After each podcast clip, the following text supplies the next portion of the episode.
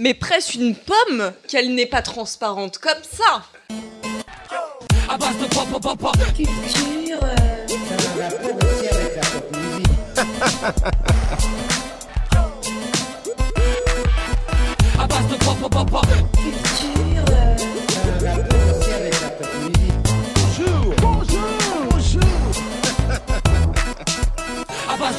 bonjour tout le monde Alors comment ça va les gens Bah écoute, ouais. Ça va Putain, je sens un enthousiasme là. Alors, on va faire le petit tour de table habituel. Euh, comment ça va, euh, Mister Tripin?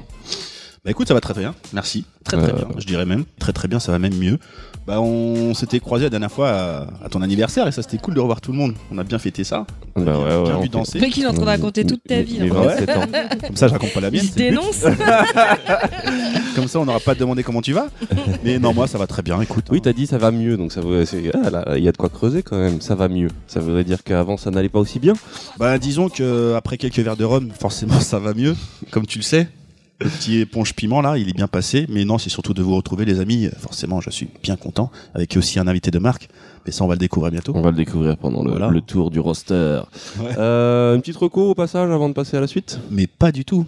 Ok, bon bah on passe à la suite. Hum, Bonnette, comment ça va Vous faites Alors au top du top, je me délecte d'un jus de pomme de Bretagne. euh, Ramené par notre de France. invité de marque. Ouais, ouais. Euh, je n'en ai jamais bu de tel et euh, ma foi, il passe très bien. Mais ça vient dans une bouteille en verre, hein, donc c'est du sérieux. Voilà. je suis sérieux. Euh, une petite reco au passage Euh, ouais, ouais, ouais. Euh, Poun Poun, non Bah, j'avais envie de vous reparler d'Azano, mais je vous en reparlerai, donc l'auteur de, de Poun Poun. Non, j'ai découvert un auteur euh, ce mois-ci qui s'appelle Uzamaru Furuya et euh, qui a écrit des trucs vachement sympas. Toujours du manga. Toujours du manga. euh, j'ai lu euh, deux choses de lui. La première, Le Cercle du Suicide, et la deuxième, J'aimerais être tué par une lycéenne. Euh, je recommande pour les soirs de pleine On lune. pourrait vraiment. ouais, On aurait dit un sketch, tu sais. Grave. qu'il y ait Non, non, quel- ce sont de Quelqu'un imite Moufette et. Ce sont, non, non, ce, ce sont de vrais, euh, de, de, de, de vrais ouvrages. Et euh, c'est alors au niveau de l'histoire, le premier c'est un one shot et euh, le cercle du suicide donc c'est un, c'est un one shot. Et j'aimerais tué par une scène, c'est en deux tomes.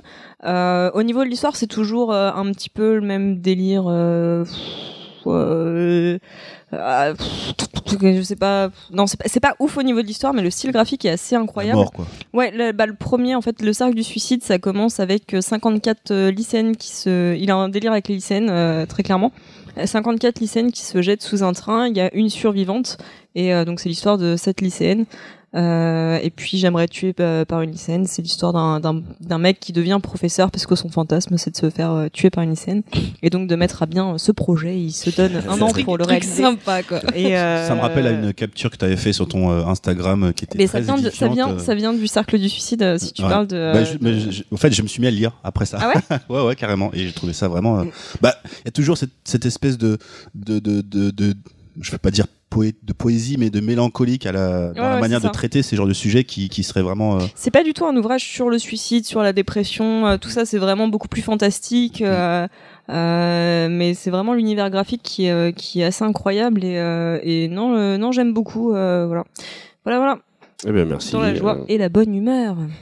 J'attendrai qu'on m'offre le tome 1 pour savoir si ça vaut le coup.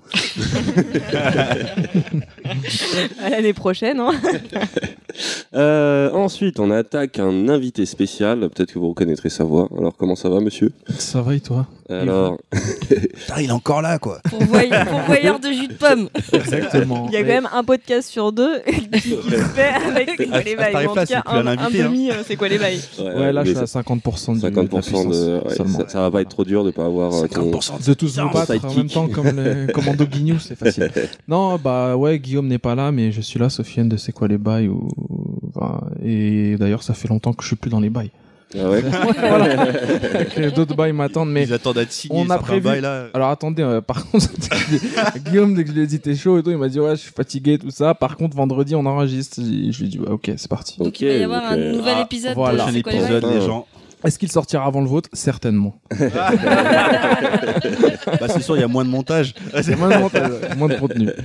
Mais ouais, en tout cas, merci pour l'invitation. Ça fait toujours plaisir de venir vous voir. Eh ben, merci de venir. Ça fait toujours Mm. euh, plaisir à notre, euh, à, nos, à nos chiffres. Et t'as pas une Parce petite. que t'es euh, juste des chiffres. hein, c'est ah ouais, ça en fait. Sinon, ouais, si, on... si, on, si on gagnait pas d'auditeurs, on, on se dirait, ça sert à rien. non, non, non, ça fait toujours plaisir. Euh, Euh, petite reco, reco au passage? Ouais. Euh... alors, c'est une reco chelou. Euh, c'est le vélo elliptique. Bah, Voilà, le vélo elliptique. Pardon je te promets. Ça existe depuis longtemps. hein. Ça existe de- depuis longtemps, mais je savais pas. On n'en parle pas. je savais pas. Moi qui n'aime pas courir parce que j'ai des articulations un petit peu euh, fragiles, et ben le vélo elliptique ça m'aide beaucoup. Euh, ce matin j'ai fait 6 km, voilà, ça m'a ça m'a vraiment fait du bien et ça ça te sauvegarde en fait. Tu peux faire ta séance et pas être fatigué. euh. Mais attends, c'est un vélo elliptique que tu as chez toi ou tu Non vas non non, je vais à la salle. Non non, je vais à la salle de ça coûte cher en plus ça prend de la place. Ça se voit qu'il va à la salle. Alors, euh, juste parce que moi, je suis, je suis pas, tout- je suis pas trop dans les bails voit. de vélo. vite fait vite fait. Qu'est-ce qui, Ouais. qui caractérise Alors le vélo, vélo elliptique, le vélo elliptique, c'est un vélo. En fait, c'est un faux. Il s'appelle. C'est pas. C'est un vélo qui ressemble à un vélo, mais qui n'en est pas un. C'est pas ça- un truc avec les deux barres comme comme si tu ça. Comme si c'était des escaliers. la. Voilà. En fait, ça simule la course à pied sans les les filles on en fait dans les salles de sport. c'est marrant. Mmh. Et je trouve ça, je trouve ça, Ça, bête ça un peu que tu des filles. travailler les que- bras et les jambes. Et- Ça aide à travailler les fessiers. Hein.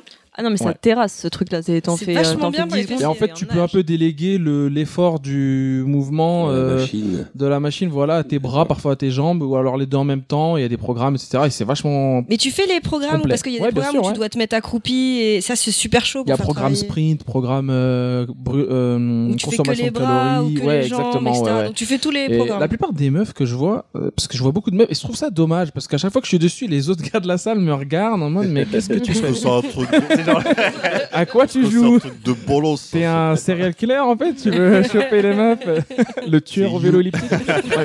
et et ouais, non, chose, là. je trouve ça bête en fait cette répartition euh, sexuée euh, de des machines dans une salle de Non, sport, c'est con quoi, ça veut rien dire. On a, enfin, on a tous les mêmes corps et surtout que Alors ça. moi il y a la moitié des machines que je ne je sais pas comment on les Ah, bah utilise. après, a Donc j'ai un peu la honte de tu vois alors c'est facile. c'est facile. Euh, la, la course c'est facile, le vélo Mm. c'est facile, mais il y en a d'autres, je ne sais pas à quoi ça sert. Mais- Non, Après, c'est peut-être l'allure que ça te donne. Tu sais, peut-être que Ouais, ça- ouais, il y a ça. Il y a, y peut-être le côté où chez les filles ça donne une allure beaucoup plus, tu sais, quand tu un peu chabalabala. Ouais, tu vois, ouais, ouais. Tandis qu'un un mec, tu mets un mec plus sur un vélo, euh, il a peut-être l'impression Non, d'être je plus pense viril que les dessus, mecs quoi, qui tu te vois. regardent bizarrement, c'est peut-être ceux qui ne font jamais de cardio et qui font juste Ah. de la pousse. de la- Ouais, bah peut-être bien. Peut-être ouais. ça. Bon après, je sais pas, mais Parce qu'il y a enfin, quand même moi, pas je mal de tout mecs sauf qui ça. font hein. du cardio maintenant et euh, Hmm. moi j'en vois quand même sur. euh, Ouais, t'en vois. Bah elliptiques, écoute, il faudra me dire la salut. Ah, Mais sérieusement, on Je est en train de un- recommander un- une machine. de- elle- la- Non, le, non. le mois prochain, on invite Thibaut InShape. Non, non, Le- c'est cool. Sans Ah, il pas lui. recommande quand même de faire des exercices. Oui, de- euh, de le prendre vélo soin de elliptique. soi et que- Sinon, en, en je, Je lis recommande l'eau. Buvez-en, c'est sympa. Et le, Le- jus de pomme le Carrefour. Powerade. Euh, le dernier euh, livre de, le dernier roman de Stephen King, euh, l'Outsider.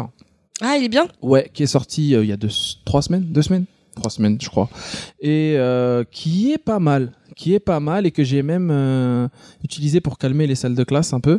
Et euh, ouais, ça fonctionne. Tu fais de la- Voilà, ça marche. On va en savoir plus. Faire de la tu lis des- lecture. tu lis des passages. Ouais, euh, je lis des passages et je raconte l'histoire. euh, previously in euh, l'Outsider euh, en salle 316 et voilà. Et ça marche. Je vous promets que ça fonctionne. Euh, le truc, c'est que c'est un peu trop classique et comme dirait le masque et la plume pour les citer, c'est un peu trop taillé pour la série télévisée étant donné qu'il y aura une adaptation prochaine. C'était long comme phrase. Ah oui, ça cartonne Et- en ce moment les ouais, adaptations ouais. de Stephen King. Il y en a une par HBO euh, de l'Outsider, note euh, justement, Ah, avec euh, je sais plus qui- Ben Mendelsohn dans le rôle principal, je crois. Le méchant des, de Marvel et de Disney, dans tous les Disney, tous les Marvel. Ah bah c'est bah c'est cool. Bah, en tout cas, merci pour ces Bah, recommandations. Et pour, le, et pour revenir sur le- l'elliptique, Hmm. on a réussi quand même à parler de, de, de, de gens rage dans les salles de sport. Donc euh, on est encore dans le, on est encore dans le sujet. On est encore dans un base pop pop pop pop. Toujours cohérent. C'est pop pop pop pop les salles de sport. hein. Bah ouais, c'est pop pop pop pop. C'est pop. Alors K, comment ça va? Ça va très bien. Alors, Quoi de neuf Merci. Euh, que du vieux. Que du vieux. Et Ouais. euh, une petite reco C'était super speed. Hein. Ouais, ouais, ouais. Non, mais euh, ça me va très bien. Moi, euh, je recommanderais le podcast de Super Gamerside. Donc, Mhm. le, euh, alors, je sais pas si c'est exactement le dernier, si je Non, Ah, je crois qu'ils en ont fait un autre. Non, ils ont fait un autre épisode. Ouais, ils en ont fait un autre après et euh, donc euh, moi je recommande celui sur l'écran et les enfants. Je l'ai trouvé super fun, super accessible à tout le monde. Euh, ça, ça a duré euh, un peu à peu près trois heures, mais franchement, ça s'écoutait euh, super facilement. Et moi, c'est dans mon domaine, donc euh, ça me branche, ça me branchait bien et euh, j'ai passé un beau moment. Alors ton domaine c'est plutôt écran ou ton ou enfant? C'est plutôt enfant, faut avouer. C'est plus enfant que écran, mais euh, et euh, d'ailleurs, euh, ce que disait euh, leur invitée, euh, j'étais assez en cohérence avec elle. Donc c'est cool. Donc voilà. Oh bah écoute, euh, merci et puis on les salue et on les embrasse à Super Gamerside. Punky, la petite Punky, comment ça va Si tu veux un bonbon. Euh, fais péter les Kinder. non, non, ça va, ça va bien, ça va. Alors quoi de neuf de ton côté Euh, quoi de neuf de mon côté euh, J'ai trouvé, alors je vous en parlerai quand je l'aurai fini, mais j'ai retrouvé un livre de Stephen King que j'avais lu euh, gamine. En fait, c'est un livre qu'il a écrit avec quelqu'un d'autre qui s'appelle euh, Peter Straub, je crois. Je l'ai tweeté d'ailleurs parce que je l'ai trouvé et c'est un truc que j'avais lu à 13 ans et j'avais adoré. Et je me demandais est-ce que je vais aimer autant que que ce que j'ai ressenti quand j'avais 13 ans? Et là, j'en suis à à peu près 700 pages et je kiffe. Bon après, le bouquin fait 1500 pages, mais c'est un kiff. Donc je vous en parlerai euh, quand j'aurai fini pour être sûr que voilà, on est dans le kiff jusqu'au bout de. Et le titre, c'est quoi? Ça s'appelle le talisman des territoires. Et c'est c'est c'est c'est particulier parce qu'on dirait un espèce de de conte. Euh, mélangé avec un peu de fantastique et bien sûr le côté hyper euh, dark de Stephen King. Donc c'est un conte mais quand ça devient flippant ça devient flippant tu vois c'est bien bien, flippant sa mère. Mais c'est un truc qu'il a écrit avec quelqu'un d'autre donc c'est un c'est un rythme un peu particulier. Et puis sinon euh, ouais un truc dont je voulais absolument parler parce que je l'ai montré euh, tout à l'heure à, à Tripin et à K et à Choco aussi. Euh, je suis tombée sur un documentaire sur Netflix qui vient de sortir qui s'appelle Hors Planète. Ouais. alors je suis pas très documentaire à la base, mais euh, j'avoue que j'ai été accrochée sur celui-là parce qu'il est super les, beau. Les images, Les images folles. sont magnifiques. Hors planète, c'est vachement bien. Et, euh, et j'ai donc ce que j'ai montré à, à K et à Tripin, c'est dans le deux, c'est dans le troisième épisode qui se passe dans la jungle. Il y a un oiseau qui fait une technique de drague, mais j'ai jamais vu ça. Il fait une danse. Ouais, avec des plumes et en mettant Et- des et ses il plumes fait- devant lui comme ça. il fait euh, un cercle avec ses ouais, plumes comme une délire, petite ouais. jupette. Un genre de bailar. euh, Et ouais, ça, ils ouais, ont ouais. mis une petite musique tango Ouais, ouais. devant. Et franchement, la petite, euh, la petite nénette là, elle est toute excitée des plumes et tout. C'est un truc de ouf. Je savais pas qu'un oiseau pouvait danser un- comme ça. Il y a un Pokémon qui fait pareil. Genre inspiré.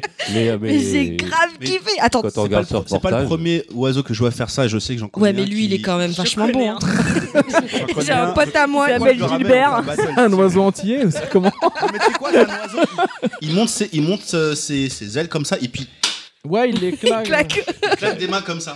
Alors, ce qui est dommage, c'est que tout, tout le monde a raté cette Incroyable. danse magnifique que tu nous as fait. Bah écoutez, dans les moments bonus, il y aura pas de Non, mais attends, celui-là, t'as vu, il, il fait changer son œil de couleur. Non, mais je suis pas en train de dire que le mien est mieux que le tien. il fait bon. des bails de. Attends, moi j'ai kiffé. C'était beau, bravo. En tout cas, je le, reco- je recommande. Franchement, vous avez pas kiffé euh, l'oiseau? Ah, ah, si, c'était extraordinaire. surtout, surtout tout le temps où il le fait pour la finalité qui dure à peine 3 secondes. Alors, est-ce que c'est tous les oiseaux? Parce que ça dure vraiment, mais genre 3 secondes, quoi. Tu vois, tac, tac, et c'est fait. du lapin, quoi. mais euh, Non, mais il a fait une parade nuptiale de 3 minutes Ouais, ouais. pour 3 coups. J'ai déjà vu le Dell, euh, t'inquiète. J'ai déjà rodave. le truc. Mais ce qui est bien dans ce truc là, c'est que c'est les épisodes sont découpés en écosystèmes. Ça, c'est pas con du tout. Du coup, tu regardes si t'intéresse. Si Ap- tu kiffes, après, tu kiffes, euh, le- la toundra plus que la jungle. La qualité d'image est oufissime. Mm, mm. Franchement, Ouais, il est. des moments où on n'y croit C'est pas tellement. magnifique. c'est, Et puis, je sais pas si t'as vu comment sont filmés, euh, Ah, enfin, tout ce qui se passe avec les animaux, les poursuites et tout. T'as l'impression que c'est des films d'action. Moi, des fois, je suivais Super des poursuites, j'étais là, est-ce qu'il va s'en sortir Bah, c'est comme Nat Geo en fait. Rappelez-vous, c'est ce fameux passage de Nat Geo avec la voix de Benedict Cumberbatch avec une poursuite Ah de oui, serpent. Va-t-il passer? C'était ouais, scénarisé quoi. C'est ça, c'est ça, mais c'est c'est un film d'action en fait. Ouais. C'est Marvel mais dans la savane. Donc un mauvais film d'action. Non, il y a, y un, y a meilleur, meilleur cara design dans les trucs naturels. c'est vrai que tu sais. Euh, bah, on a fait le, tout le tour. Ah bah si, il reste quelqu'un. Comment ça va, Choco? Oh, bah ça va plutôt bien. Euh, euh, T'as quelque chose à nous recommander? Euh, bah, Cette semaine, euh, j'ai décidé de vous recommander un journaliste. Euh, euh, j'ai un peu fou là. Euh, ouais, non, en fait, je voulais vous parler de Mehdi Maizi, qui est un journaliste euh, qui officie beaucoup sur euh, sur les internets, euh, les internets. Euh, journaliste rap euh, qui a plusieurs émissions sur notamment notamment sur OKLM TV, La Sauce, un podcast chez Binge. No Fun. Ça existe, ça Ouais. Oh merde. Très bonne émission la sauce, hein. faut pas se fier au, Non, non, au OKLM, calme. c'était plus OKLM. euh, t'es- Bah oui, c'est c'est Ah, ça, ça vient de là. Euh, donc ouais, non non, j'aime bien euh, la manière dont il a de parler de rap, de mettre en avant ce truc-là, et surtout il y a beaucoup de très bonnes interviews où tu peux découvrir les rappeurs. Euh, autre euh, autre part que sur un plateau TV où on leur demande euh, si ça leur fait quelque chose d'être blanc ou s'ils ont des frères musulmans ou où là ils parlent vraiment de musique et donc tu peux voir la plupart du temps c'est super intéressant les artistes sont super intéressants tu vois que c'est des artistes. Et même quand ils parlent comme ça t'as vu à base de à base de tu connais les dièses frères et ben tout ce qu'ils disent c'est super intéressant et c'est cool d'avoir d'avoir euh, d'avoir toute une flopée de journalistes parce que derrière euh, je parle de Mehdi Maizi mais il y a il y a il y a toute une flopée de journalistes euh, qui traînent un peu dans son sillage et euh, ben voilà moi je recommande je recommande la sauce et le podcast euh, No Fun Et Voilà. il manque quelqu'un? euh, oui effectivement euh, Baldouin est aujourd'hui absent et donc euh, bah, Baldouin euh, si tu nous écoutes sachant qu'on n'est pas en direct et donc tu nous Ouais, on écoutes pense à pas toi, gros. donc euh, on t'emmerde mais on te fait des bisous quand même et euh, tu nous manques voilà Tu as fait une contente, hein, parce que Karine, forcément, ses chroniques vont pas être polluées, mais en tout cas, tu vas réussir à faire ça. J'ai rien dit. On parle à ma place. Alors du dit. coup, c'est quoi le thème et le sommaire de Alors, au d'aujourd'hui programme, aujourd'hui, dans cet épisode 18, euh, on commencera comme d'habitude avec un Désolé, on a merdé, pour lequel il y a beaucoup de choses à dire. C'est, euh, on, on était en train de se vanter les dernières fois qu'il y avait plus, de, plus grand chose à dire, mais là, bah, on a tout. euh, Maintenant tout qu'on a un public, c'est fini. Voilà. Surtout que maintenant on a des auditeurs, en fait, ils, ils Ouais, notent. voilà, ouais. Ouais, c'est bon signe, c'est bien. En fait, ça veut, ça veut surtout dire qu'avant, on, on- ça se trouve, on a dit des tonnes de conneries qui n'ont jamais été corrigées. Faudra peut-être faire un jour une émission spéciale, Désolé, on a merdé les 10 ans. Euh, où Putain, on- l'émission horrible à écouter. L'horreur. dit, ouais, ça, c'est- L'horreur. Euh, donc euh, le sujet du jour, on l'a pas abordé, mais euh, euh, si vous êtes sur Twitter, vous savez déjà qu'on parlera des euh, des serial killers euh, avec euh, une intro euh, par cas qui nous euh, donnera la définition d'un tueur en série euh, et plein de, petits fun facts, enfin fun, je sais pas, mais des facts sur sur les tueurs en série et notamment aussi sur les profilers et tout ça. Moufette nous parlera de l'un des plus connus d'entre eux et celui qu'on a jugé le plus à même de faire la transition avec la pop culture, Ted Bundy, ou Ted Bundy, comme dirait euh, Punky. Bounty. Euh, ensuite, euh, bon, on débattra un peu de justement cette figure du, euh, du Est-ce qu'il avait raison ou pas? Le débat. Voilà. Est-ce que, euh, bon, voilà, le, le tueur en série, euh, qu'est-ce que ça Est-ce nous que, est-ce que ces méthodes euh, de, de, de, de- pour tuer les gens étaient in ou pas? Aussi Bah, C'est important? Ça c'est ça c'est euh, Moufette qui nous le dira sur Ted Bundy, mais moi je parlais d'après où on verra le sujet un, un peu plus large où on parlera un peu du tueur en série euh, dans la pop culture, on débattra. Et on terminera avec Punky qui nous parlera de l'un des plus connus d'entre eux et des plus mythologiques d'entre eux, qui est Jack l'Éventreur. Parce que c'était un mytho. We were wrong. We apologize. I am sorry. We are sorry. Restless dreams I walked alone. Ok, c'est à mon tour de faire le désolé on a merdé cette fois-ci. Euh, on va revenir sur cinq points. Euh, pour commencer, donc euh, on va remercier surtout euh, Notai ou Noti, je sais pas comment on va, on va vraiment prononcer son son, son blaze. Euh, bah, apparemment spécialiste euh, de l'espace chez Kiss Magic, donc on lui envoie le petit le petit bonjour pour nous avoir euh, renvoyé toutes ces petites euh, corrections. Euh, en premier lieu, on va parler de, de First Man. On a parlé de la bio de First Man, qui est apparemment la bio d'Armstrong et pas d'Aldrin. Ah oui. Voilà. Bah, apparemment, c'était même sûr. Euh, Oui, c'est sûr. C'est juste qu'il y a eu des lapsus. euh, le- Voilà. le- Je dis apparemment parce que comme ça, ça, ça dédramatise un petit peu.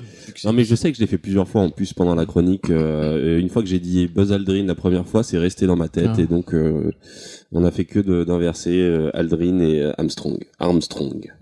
Et bah, bah, d'ailleurs, à propos encore de, de Buzz Aldrin, on a dit que, enfin, tu as dit que, Alors tout ça, c'est pour Choco. a hein. dit que Non, il y en a une pour, Buzz Aldrin était pour- le premier homme à aller sur la Lune. Enfin, évidemment, c'est- Neil Armstrong. Euh, donc voilà. Euh, il est dit aussi que le Discovery était sorti du système solaire, mais en fait, c'est la sonde voyageur. Ouais, en fait, là, c'est moi qui ai confondu euh, la, la sonde Discovery, qui était la sonde Non, qui la en- navette spatiale Discovery. Euh, la navette spatiale, par contre. La navette spatiale Discovery et la sonde Voyageur. En fait, la, la navette spatiale Discovery, bah, c'est une navette et la sonde, c'est la sonde qui a été envoyée euh, il y Dans a. le cul de. Mais non, il y a très très très très très longtemps, euh, avec quasiment rien du tout. En fait, c'est le. Il y a pas un genre un, un dessin de l'homme, Ouais, oui, ouais, il y a des ça de- musiques, oui. certaines Mais c'est un, truc de base, c'est une boîte de conserve avec un Ouais, appareil photo et, quoi. et des Indescriptible. cheat sheets et ça se sert de l'attraction des planètes. Exactement. Mais ça, ça a quitté, si je me souviens bien, Ça ça, a quitté notre C'est quoi euh, des solaire. cheats C'est du désodorisant Non, les cheat sheets, c'est c'est pour le diriger, ça renvoie un petit coup. Ah, et les, ça- réac- les réacteurs. Je sais pas, c'est des- les réacteurs dans On va l'espace. pas euh. faire un. Désolé, on Fait bref, Non mais bref, c'est moi qui me suis trompé de, nom en fait, parce que Oh, je l'ai bah. sorti de tête. Bah. Voyageur, d'ailleurs, qui a donné le nom à la série de Star Trek, là, Voyageur. Ah oui C'est Bah, la sonde été- voyageur qui a donné le nom à... Bah oui, c'est inspiré, ouais. Vu que le Ah, but de Star Trek Voyageur, c'est de mettre un, de faire un Alors contact. c'est extrêmement contestable. euh, Pourquoi bah, je trouve que, enfin, si un jour on doit faire un débat sur Star Trek, Hmm. tu vois, genre normalement ils te disent euh, bon, euh, voilà, on est là pour euh, explorer le monde, euh, etc. On a des règles, on doit pas intervenir euh, Ouais. dans les civilisations existantes, mais ils interviennent tout le temps, en fait. Ouais, mais c'est des Américains. Voilà. Non, mais tu vois, il y a plein de choses comme ça qui sont un peu contestables. Tu vois, un jour il faudrait qu'on se fasse un sujet euh, pas, comme ouais. ça euh, sur Star Trek, parce que je trouve qu'il y a des Bah, choses à faudra me réinviter. Ouais, voilà. on te réinvitera, on te réinvitera sur un spécial Star Trek. Vas-y, continue. Ok. Euh, Désolé. les gens ils s'embrouillent, moi je fais ma chronique comme ça, euh, on. Euh, donc euh, on va continuer. Alors Hubble est un télescope spatial. Alors je sais pas ce qu'il a été dit. En fait, si on avait peut-être insisté sur le fait qu'il il servait à découvrir des exoplanètes, mais c'est pas son seul but en fait. Euh, Il est parfois utilisé pour faire des analyses de systèmes exoplanétaires. En fait, Mais on l'utilise parfois pour ça, mais c'est pas son but premier. Ouais, et on laissait entendre que c'était un peu son but premier. Non, c'est juste le seul truc que j'ai retenu. Donc en fait, le, découvrir les, les exoplanètes, c'était ce que faisait euh, le satellite euh, Kepler. Cool. Voilà. Et l'astronaute italien n'a pas failli se noyer dans ses larmes et sa sueur. C'est le système de refroidissement de sa combinaison à eau qui avait une fuite. Bah ouais, mais l'histoire claque beaucoup moins comme ça, donc euh, moi je préfère le mec qui se noie dans ses larmes. voilà. Ça fait très euh, blanc sur. Twitter. C'est comme ça. C'est un peu le compte moderne du blanc sur Twitter, Voilà. donc Bah, euh, écoute, je voilà, on suis va, chaud. on va pas, on va pas aborder ce point, donc euh, Naughty, euh, tant pis pour toi.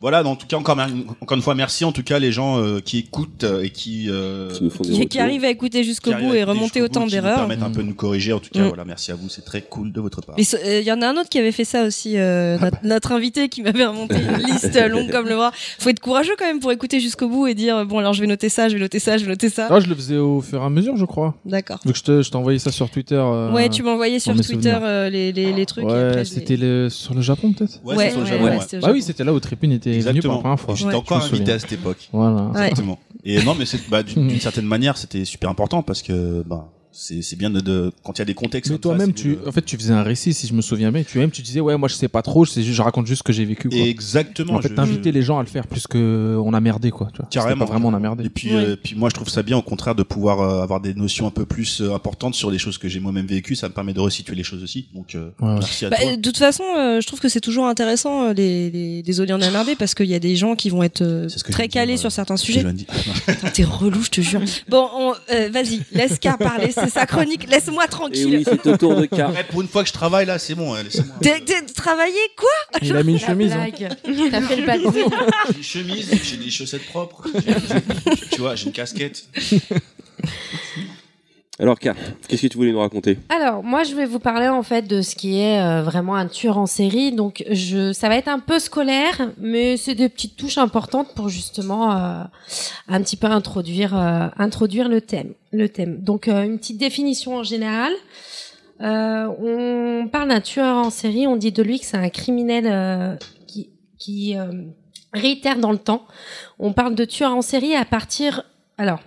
Il y a plusieurs, euh, il y a À partir plusieurs de, thèses. à partir de combien Bah, à partir de trois meurtres, donc volontaires, il faut que ce soit un homicide Mm. volontaire et non involontaire. Un tueur en Euh, série qui le fait pas exprès. Non, Oh bah zut. J'en ai tué c'est que- 50 de Non, la même façon, mais, pas. mais oui, non, mais c'est important de le dire quand même parce qu'il y a différents, c'est différent entre un meurtre et un homicide. Il y a des gens qui vont dire, ouais, ça c'est un homicide. Non, si c'est volontaire, Mm. un, Ouais. c'est- Oui, par exemple, un un mec qui serait dans un gang et qui aurait tué pas mal de gens, est-ce qu'on peut dire que c'est un tueur en série Sachant que c'était volontaire à chaque fois? Non, c'est un mec qui fait bien son boulot s'il est dans un gang. Donc, Et s'il en euh, tue deux volontairement et que le troisième, c'était pas, c'était pas volontaire, parce que. bah, il va en tuer plus de toute façon, D'accord. en règle générale. Donc, faut qu'il les tue pas d'un coup, parce que sinon, c'est Non, mass murder. hein. dans le temps. Parfois, le nombre il varie. Donc, Mm. euh, il y a il y a une thèse euh, d'une femme française qui s'appelle euh, Fiametta Esposito. T'es sûr qu'elle est française elle Oui, elle est française. Elle est française. Elle est aussi française que nous tous autour de la table. Hein. Elle est basque. et, et qui elle en fait euh, dit que non, 3 c'est pas forcément euh, le nombre, ça peut dépendre de d'autres choses. Donc c'est très controversé en fait. Donc c'est très difficile d'avoir une définition exacte parce qu'il y a plein de thèses différentes. euh, Et, et est-ce qu'il y a que, bah désolé de t'interrompre, mais est-ce qu'il y a que justement le nombre de, de, de, de personnes non. tuées qui rentrent en compte? Baldwin sort de ce corps. non, justement, c'est ce que je vais pouvoir. En fait, je vais vous parler. Je donne une définition générale. Après, je vais donner des caractér- caractéristiques. Je vais aussi donner quelques profils. Et puis après, je vous parlerai euh, de l'origine du, du terme de tueur en série parce que c'est pas. C'est récent. pas hein. depuis- C'est ouais. récent. Ouais, c'est quand même assez Mm. récent. Donc, euh, donc voilà, en règle générale, un tueur en série, il est défini comme euh, psychopathe. Donc c'est quelqu'un qui a un manque d'empathie, du sadisme, mais malgré tout, il est considéré comme pénalement responsable. Il y a parfois des cas où ils sont psychotiques. Oui, des- Et des là, dans ce cas-là, vont- mais c'est très rare, c'est très rare. Et là, dans ce cas-là, euh, bah, Ah, il, pas- il est considéré comme euh, pas responsable. Ouais, c'est ça. Euh, donc dans les quatre caractéristiques euh, pour définir un peu un tueur en série, déjà dans un premier temps, en règle générale, alors général va être mon mot euh, phare de la chronique. hein. Euh, Il y a aucun lien entre les victimes. Euh, D'où l'intérêt d'utiliser souvent euh, le profilage parce que c'est très compliqué de pouvoir euh, définir un criminel quand il n'y a pas de lien entre les victimes.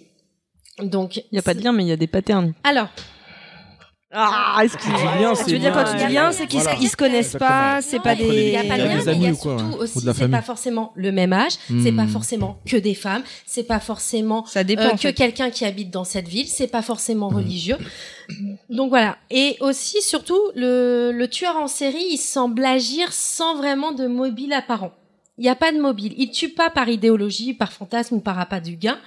Euh, c'est souvent, il tue pour euh, avoir le plaisir et la toute puissance du crime. En fait, c'est ça. C'est toute la puissance que peut lui produire euh, le crime qui l'intéresse plus Mm.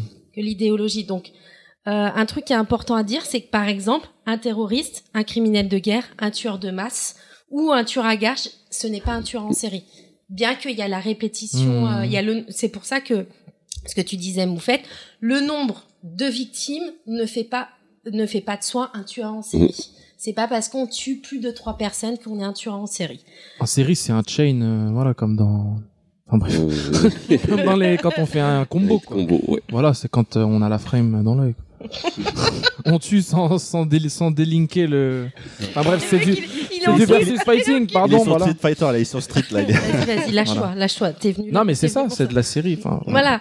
Euh, Mais quand il y a un interrupt, est-ce que ton combo est brisé et donc t'es plus un Quand il y a tueur en série est-ce que Euh, Il y a l'importance aussi, euh, ce qui est souvent mis en avant, c'est le sexe et donc la mort. D'où, euh, Parce que si tu tues, c'est- qu'il y a la mort, mais le sexe est aussi euh, très important. euh, c'est une caractéristique assez importante euh, dans les criminels qui sont des tueurs en série. Euh, et d'ailleurs, on observe que là, il y a une forte, une forte proportion, proportion, excusez-moi, de tueurs en série qui ont subi des violences ou des agressions sexuelles pendant leur enfance. C'est pas la maman castratrice, il y a pas un truc comme ça. Alors non, alors la maman castratrice, Il y a le daron, je crois souvent, que- ouais, c'est- le ouais, papa. Et justement là, qui- c'est, je vais venir après, c'est que Hmm. il y a en fait deux types. Il y a les organisés et les non organisés. Il y a un tableau, euh, il y a un tableau où justement la maman, quand la maman euh, rentre dans tout ce qui est euh, euh, carence affective entre guillemets, Hmm. la maman c'est plus pour les non organisés, alors que le papa, il, il intervient souvent dans les euh, dans ceux qui sont organisés. Et effectivement, donc une des dernières caractéristiques qu'on trouve, c'est que souvent le tueur, en, le tueur en série, il souffre de troubles de la personnalité antisociale dû à une carence il perd son affective sang-froid. euh, quand il était euh, Schizophrénie, quoi. C'est ça. Enfin, le, bah, le terme, bah, le terme ouais, vernaculaire. ouais, ouais, c'est- Mais il y a aussi des, un délire de ressentiment refoulé, de, de pulsion refoulée. C'est ça, c'est c'est c'est pour ça ils disent que c'est souvent euh, c'est c'est ouais ça tout marche par, par pulsion, c'est-à-dire Ouais. qu'il alors même si malgré tout il prépare ses crimes, c'est beaucoup ouais par pulsion en fait. C'est pas, euh, il va pas le préparer pendant Ouais, ouais, 10 ouais. ans. Il va savoir schématiquement comment ça va se passer, mais ça peut lui prendre. C'est pas des génies sortant- du crime, Voilà, c'est ça. Et euh, d'ailleurs, il y a des choses qu'on peut. Là, j'ai j'ai j'ai trouvé quelques petits euh, profils de euh, de tueurs en série, mais euh, avec Ju- des petits juste une question. Ouais. euh, Est-ce que tu sais, parce que je, viens d'y penser, euh, s'il y a des femmes serial killers? Ah merde, Tu viens, Il y en a. Il y a 5 Putain. pour- entre 5 à 10% de femmes. Ouais, c'est le premier point que j'allais aborder là. Il y a 5 à 10% de femmes tueurs en série. Le reste, c'est des hommes. Il y a un tiers des cas qui ont un complice. Il y a que un tiers des cas. Et pareil, euh, donc il y a un complice. Souvent, c'est des, c'est des crimi- Les tueurs en série sont des criminels qui agissent seuls. Il y a 60% des, crimi- des tueurs en série qui ont au moins 30 ans lors de leur premier acte. C'est bon, je serai jamais un tueur en série. Euh, Il y a un tiers qui voyage d'état en état. Ah, ça, c'est aux États-Unis plus euh, dans le Ouais, contexte euh, ouais. américain. Euh, ou d'état ou en de, de région aussi. Ouais, ouais, en France. La région en Mhm. France. La moyenne, en général, avant de se faire arrêter, arrêter, un tueur en série tue au moins en moyenne cinq fois avant de se faire arrêter. Et donc là, euh, c'est ce que je vous disais tout à l'heure, il y a deux tiers des tueurs en série qui sont dits organisés. Et en fait, euh, il y a un tableau qui a été fait par un enquê- euh, des enquêteurs du FBI. Alors, je j'ai pas réussi à trouver qui euh, exactement a fait ce tableau, où euh, où en fait ils mettent d'un côté les organisés, d'un côté les non organisés. Et euh, dans le côté organisé, ce que j'ai noté, c'est souvent le quotient intellectuel est, euh, est élevé. Sexuellement, ils sont compétents. Il y a souvent une consommation d'alcool au moment du crime. Ils vivent avec des partenaires, donc c'est des hommes en couple ou en famille. Euh, le lieu du crime revêt- euh, reflète un petit peu sa préparation. Et souvent, ils finissent par cacher les corps ou les enterrer. Ils les laissent pas euh, visibles. Donc voilà, il y, en a, il y a plein d'autres choses. J'ai pris ceux qui Et étaient, comme tu disais, alors les organisés, c'est ceux qui sont plus, qui ont plus de chances d'avoir eu une mère castratrice, c'est ça, non, ou un manque justement, ou c'est l'inverse? Souvent, alors attends, je te refais la petite recherche parce que je l'ai pas loin. Euh, Donc c'est le Tu disais père. les, les non organisés c'est la mère castratrice et les, et Alors. les organisés c'est le papa. Euh, tu, tu, tu, tu, tu, tu, tu, tu, tu. D'ailleurs, bien souvent, dans les femmes euh, serial killers, c'est souvent par empoisonnement. Je dis, je dis une Qui tue. bêtise. Ah. Excusez-moi, je me reprends. C'est ouf. Les ça veut dire que ah, pardon. Non, non, vas-y. J'allais vas-y, dire vas-y. euh, comment elle s'appelle euh, Souvent des Médicis, inf- la souvent Catherine de des inf- Médicis c'était une serial killer ou pas? Je sais pas, mais Parce qu'elle souvent, elle a- elle de ce que connue j'ai pour vu, empoisonner. de ce que j'ai vu euh, ce- empiriquement, c'est toujours des meufs qui empoisonnent. Et, et ça veut dire Et aussi qu'il y a eu quelques jamais- impératrices jamais chinoises euh, qui étaient Bah ouais, et jamais au couteau, jamais des trucs sales. Si, t'as raison, il y avait un, un magazine, on te la, te- Et raconte, ouais, le bah, magazine, le et il y avait tout un truc sur les empoisonneuses. Tu le knows, je le sais, voilà. grâce à toi. Voilà. Euh, Et, et Est-ce que c'est pas une question de facilité souvent des femmes qui travaillent dans le médical, souvent des infirmières, qui ont accès, aides-soignantes, qui ont accès à, voilà, à qui ça, connaissent ouais. ces trucs-là, qui connaissent la les méthode comment tuer quelqu'un Ouais. easy, easy peasy. euh. Euh, non, et alors je reviens parce que comme ça, ça évitera un désolé, on a Mm. merdé. Donc en fait, il y a deux types, comme je disais au tout début, il y a les criminels qui sont psychopathes et les criminels qui sont psychotiques. Mm. Et effectivement, le père absent et délinquant ou violent, c'est plus pour le psychopathe, et la mère pathologique, c'est plus dans le psychotique. Ah ouais, d'accord, donc Voilà. c'est plus psychotique, psycho. C'est- Tu penses à Norman Bates avec la daronne. Ouais. Et, Voilà. euh, et très souvent. Et, euh, et voilà, pareil, là, euh, c'est un tableau. euh, donc là aussi, il y a un tableau qui a été fait. euh, donc là, par contre, c'est un, c'est un psychiatre français qui l'a fait. Donc il s'appelle euh, Michel Benezech, j'espère que je le dis bien, et euh, qui s'est inspiré du tableau. Il a l'air français. Michel. Et tous tes français ils ont des noms bizarres. donc c'est déjà ça. Et donc lui, par contre, il s'est inspiré de du tableau euh, qui a été fait en, amont avec les organisés et les non organisés pour faire ce tableau euh, entre la différence entre psychopathe et psychotique. Euh, Est-ce qu'on a un pourcentage de, enfin, je pensais surtout aux États-Unis, de arrêter versus pas arrêter. Enfin, on les arrête pas tous, j'imagine. Euh, De trucs moi, crimes non personnellement- résolus ou de choses comme ça. Personnellement, je suis pas allée jusque Bah, les cold cases, il y en a Mais je pense énormément. que tu peux, tu peux, tu peux trouver. euh, En fait, c'est très très dur parce que euh, la plupart des serial killers, euh, tu arrives à à avoir un certain nombre de leurs victimes, mais très souvent il y en a beaucoup plus que ça. C'est juste que euh, comme il y a, il y a, il y a très souvent, euh, très souvent les premiers meurtres des serial killers ne ressemblent pas du tout à ce qu'ils ce qu'ils font font euh, après. après. Oui, ça du coup, ouais, ils ont des méthodes qui sont totalement différentes et qui évoluent avec le temps. Et du coup, euh, il y a leur première victime qu'on va pas forcément associer à ces mecs-là parce que bah euh, les, les patterns se, se, se répètent pas. Donc, euh, donc Puis il y a des aveux, il y en a qui mentent et tout, qui disent j'en ai tué tant, et d'autres qui disent j'en ai tué moins. Et il y en a et- qui gonflent le, chiffre aussi pour. euh, parce il y en a qui justement, il y a kiffent, euh, Il y a ce Il y a ce côté un peu côté perso où, de- Bah ouais. ils sont euh, très égocentriques ouais, et ils sont ouais. très à Mégalo. se regarder. Mégalo. Ouais, mégalo de ouf. Euh, ce que je voulais dire par rapport à l'origine du terme, c'est que bien qu'il y ait des criminels qui tuent euh, sans motif apparent depuis euh, des Ouais. années, et d'ailleurs euh, Punky elle va en parler tout à l'heure, le terme de tueur en série est une expression qui vient du de l'anglais déjà, serial killer. Euh, apparu dans les années 70. C'est un agent du FBI de Quantico qui euh, s'appelle Robert Ressier qui l'a utilisé et il a été prononcé lors du procès de Ted Bundy, l'un des plus grands tueurs, tueurs en Sacré série, les plus meurtriers donc des États-Unis. Mais ça, Moufette vous en parlera tout à l'heure. Il y avait un, il y avait un, un truc sur Netflix, sur Netflix. Ouais, Ouais, voilà, c'est ça. avec Macron. qui racontait Avec l'histoire. c'est vrai qu'il ressemble à Macron. Qui racontait l'histoire de ces deux mecs du FBI qui avaient un peu lancé euh, tout le délire. C'est le début, ouais.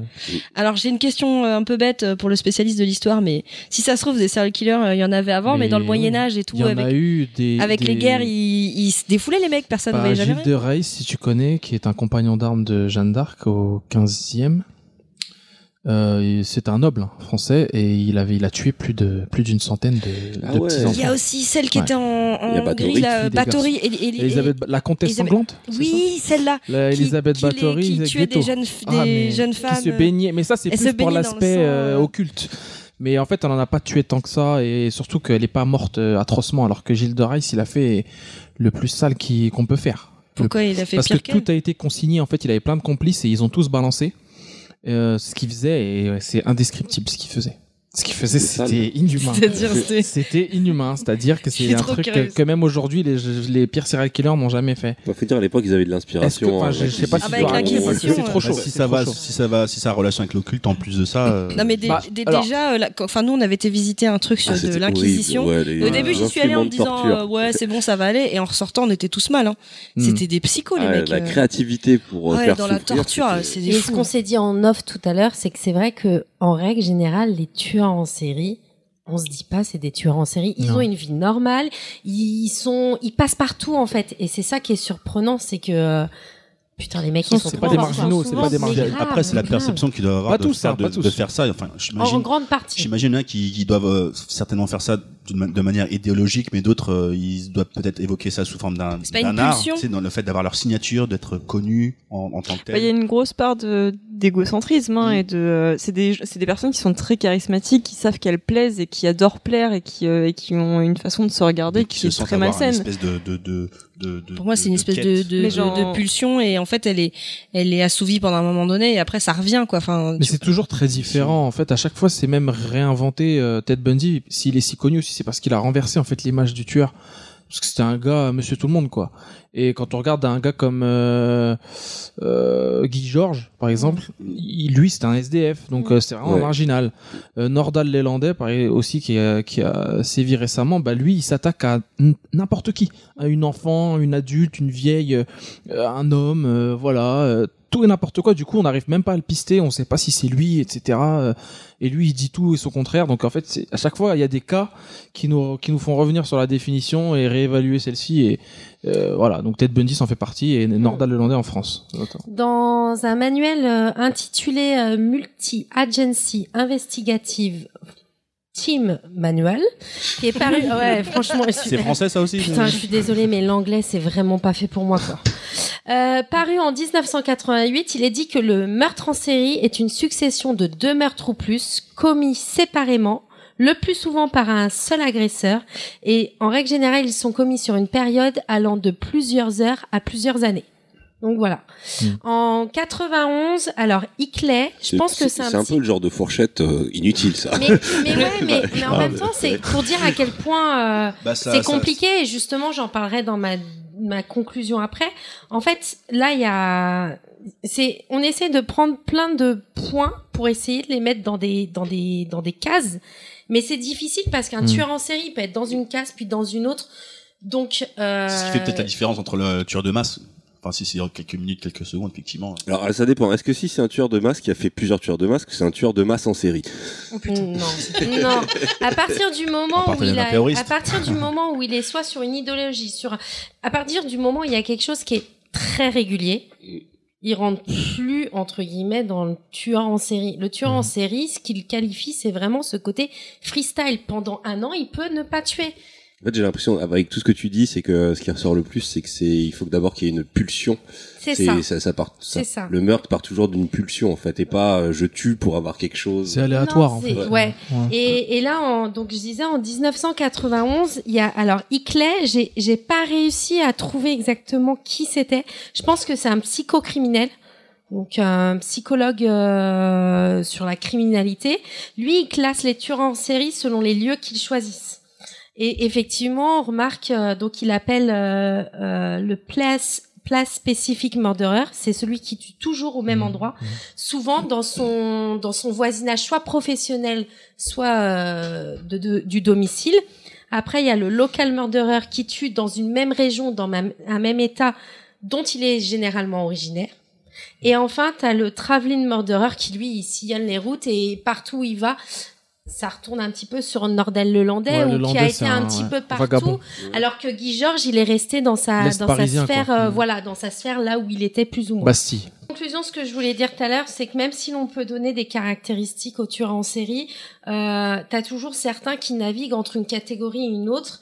Et donc, en fait, il reste encore beaucoup de recherches à faire pour pouvoir vraiment bien cibler ce qu'est un tueur en série. Mais vu que les conditions en- environnementales et sociales, elles évoluent, bah forcément, Oui, euh, le- le, oui, type de tueur en série peut évoluer aussi. Bah, ça va être intéressant de voir les tueurs en série de cette génération Instagram et compagnie, ou euh, sur l'image, ça peut, ça va donner trucs. Donc voilà, c'était tout. C'était un peu scolaire, mais Bah non, c'était très très bien. Bonne base, bonne base. C'est bien, ça va nous faire une base de discussion. Voilà. Ouais, mais euh, c'est il est l'heure de la pause.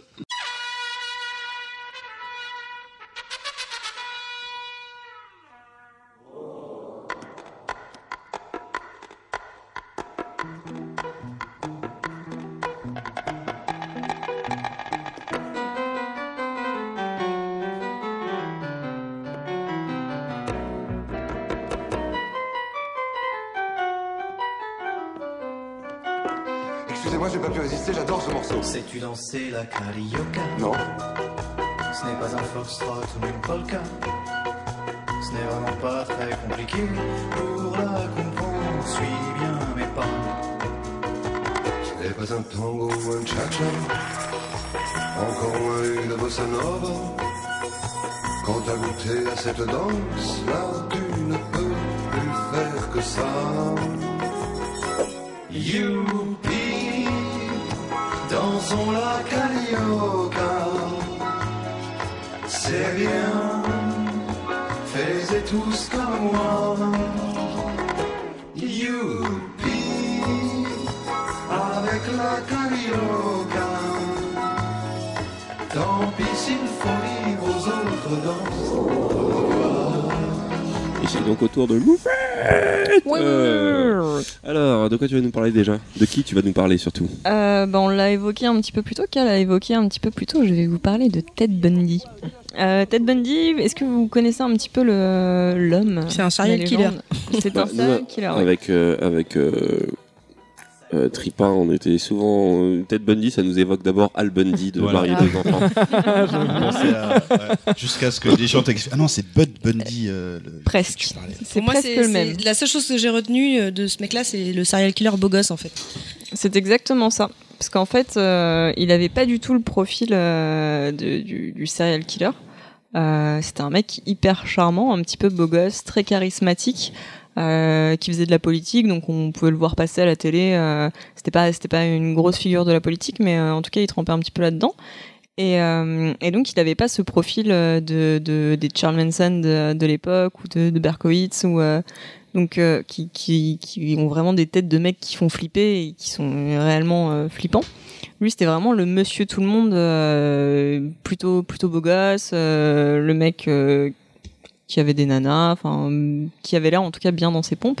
Donc pas du tout le profil de ce qu'on pouvait voir à l'époque dans les années 70 puisque euh, puisque euh, comme tu comme tu l'as dit K, euh, la première fois que le mot serial killer est employé euh, dans un procès, c'est lors de, de son procès à lui.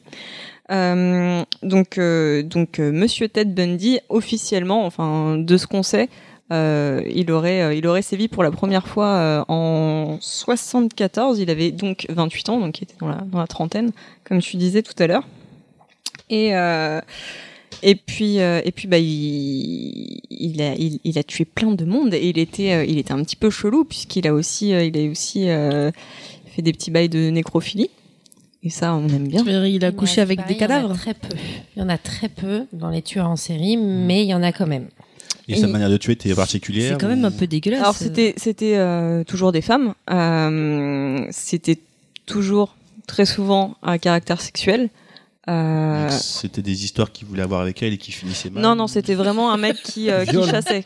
Viol, euh, viol, meurtre. Ouais, ouais, euh, c'était, euh, le mec était pris. Attends, il est, il est violé après les avoir tués ou il est Avant. violé Ah, avant les les deux, avoir hein. tués Les Ouais, deux. les deux. hein. Avant Les et deux. après Avant et après. Il ouais. retournait parfois sur les. Je, je Exactement. veux pas spoiler, pardon, vas-y. Ah, ouais, mais c'est. Ah, com- comment ça y retourner plusieurs Bah jours vas-y, après hein. Bah ouais, il avait Mais la, mais la Ouais, bien. Vas-y, vas-y, vas-y, raconte, raconte l'histoire. là. Ça devient. Le truc, c'est qu'aux États-Unis, euh, dans l'Utah, il y a eu une série de d'enlèvements de, de, de nanas. Ouais. Euh, on retrouvait pas leur corps, euh, mais il y a eu plusieurs nanas comme ça qui ont été enlevées.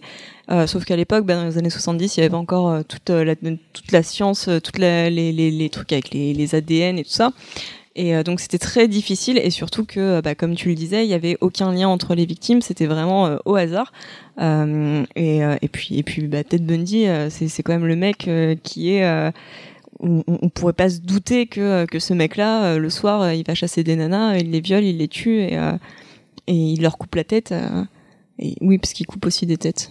Donc à faire. C'est En plus simple. Le Dell de Ted Bundy, c'est que C'est c'est ouais, c'est quoi son modus operandi en fait Son Dell, c'est que c'est un gars charismatique parce qu'il a fait des études de droit. Il était Euh, mauvais en plus. Voilà, ça, euh, et il sévissait dans des États où euh, il se passait rien, quoi. L'État de Washington, Oregon, Utah, Colorado, un peu la Floride.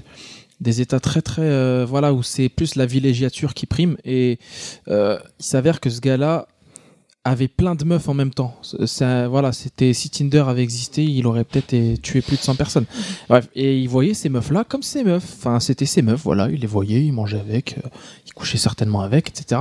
En revanche, dès que le soir il sortait, bah, il croisait une zouze et, et il la suivait et il faisait style d'être handicapé ou alors d'avoir, euh, tu sais, de s'être blessé quelque part. Ou, voilà, en fait, il les appâtait avec aussi, j'imagine, faiblesse. la, la verve et tout.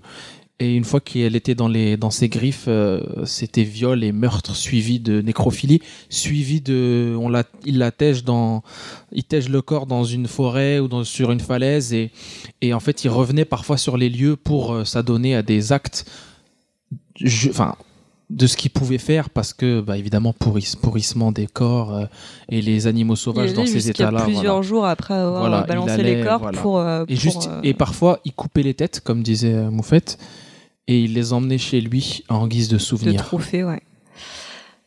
Voilà. C'est dégueulasse. Donc mec, euh, mec irréprochable. Et puis à l'époque, bah, ils ont ils ont aucune piste, ils ont Ah, rien voilà. puisqu'il y a rien qui lie euh, qui lie euh, ces nanas. Sauf qu'un jour, euh, un jour, il y a une sorte de barbecue party, enfin une grande fête euh, près d'un lac. Et, euh, et le mec, en fait, euh, s'approche, euh, s'a- s'approche de, de certaines meufs et, il repart avec une nana. Sauf que, sauf que le, le, le type dit qu'il s'appelle Ted, tout ça. Et donc, il est vu par plusieurs filles. Donc, à partir de ça, on peut commencer à, à établir un portrait robot. Mm. Un portrait robot, un mec qui s'appelle Ted et qui conduit une, une Volkswagen euh, beige.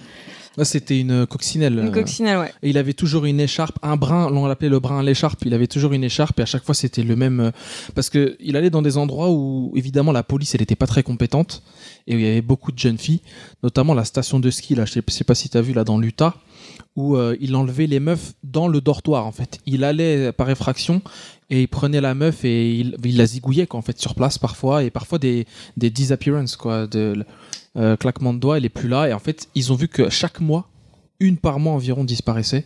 Et à chaque fois, c'était le même mec qui était aperçu un brun avec une écharpe et une coccinelle beige. Est-ce est-ce que à l'époque il y avait déjà le, une base commune entre les États où les où ils savaient Non, pas entre non. les États les non, non, pas du tout. Et justement, euh, ça va donner lieu à un truc assez fou. euh, Enfin, le FBI existait, mais il n'y avait pas de base, mais il y avait une police qui pouvait agir partout. Mais En fait, il y a eu un moment où, quand il a commencé à avoir euh, beaucoup d'enlèvements et tout ça, où ils ont commencé à établir une liste et euh, de, de meufs qui se faisaient enlever un petit peu partout. Et c'est là qu'ils se sont rendus compte que euh, ça revenait en fait euh, tous les euh, tous les 30-36 jours. Il y avait une meuf qui était donc il y avait vraiment ce euh, cette cette fréquence euh, qui qui était tenue euh, de une par mois. Euh, Excuse-moi, je te coupe, mais ça fait bizarre parce que dans les descriptions que moi j'ai fait juste avant, c'est vrai qu'ils disent que euh, il n'y a pas trop de régularité. Là, tu as dit que c'était que des femmes. Tu dis qu'il y a quand même une récurrence dans euh, le, le, le, le temps de entre chaque. Donc ça fait c'est bizarre parce que C'est en fait à chaque fois qu'il revenait dans la région. Ouais, mais c'est quand même un tueur en série, mais qui rentre voilà, Organisé. pas trop dans une. Ouais, mais pas trop dans les cases.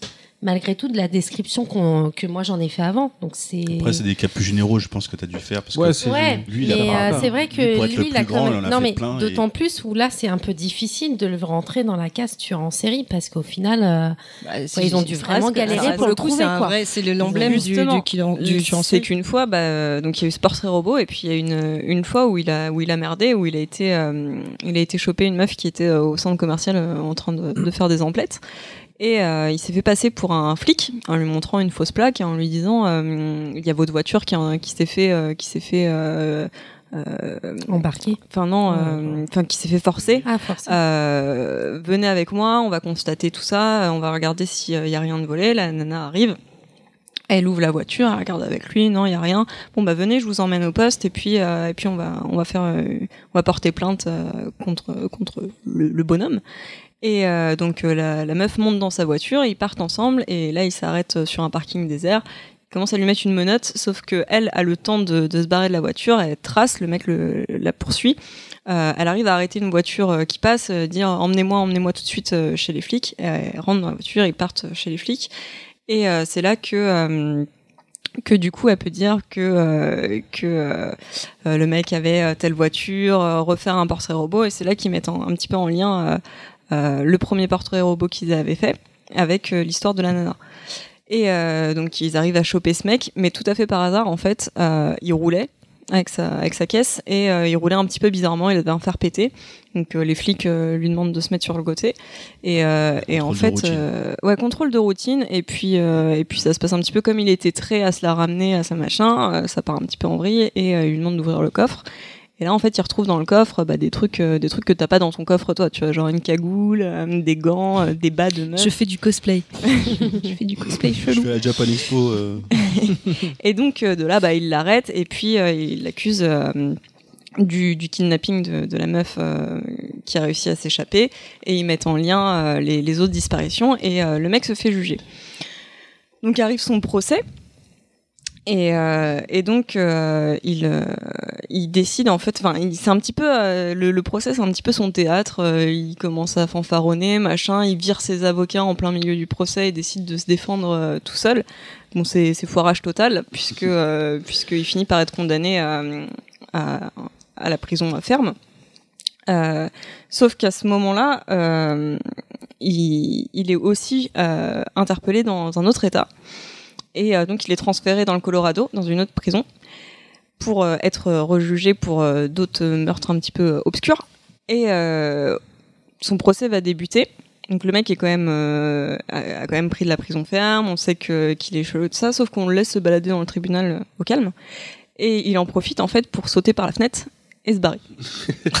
Ouais, il faisait des évasions. En fait, Ouais. il est aussi connu pour ses évasions. Première évasion de, de Ted Bundy. L'évasion, elle, euh, ils l'ont aidé, les gars. Ouais, non, mais carrément. Le mec là. saute par la fenêtre euh, et puis il part dans la montagne, il trouve un petit chalet et il se fait 7 jours, euh, 7 jours au vert. Euh, il perd 10 kilos. Et, euh, et le mec, repas de bol, il arrive à se barrer, euh, à choper une voiture et il se fait recontrôler. Et, euh, et donc il se fait rechoper, il repart euh, en prison. Donc vraiment pas de pas de cul avec euh, avec les voitures. Et donc il repart en prison, machin. Et en prison, il se dit, il se dit bon bah je retente une évasion. Le mec, sa femme, il devient tout grumps. Il pèse 63 kilos.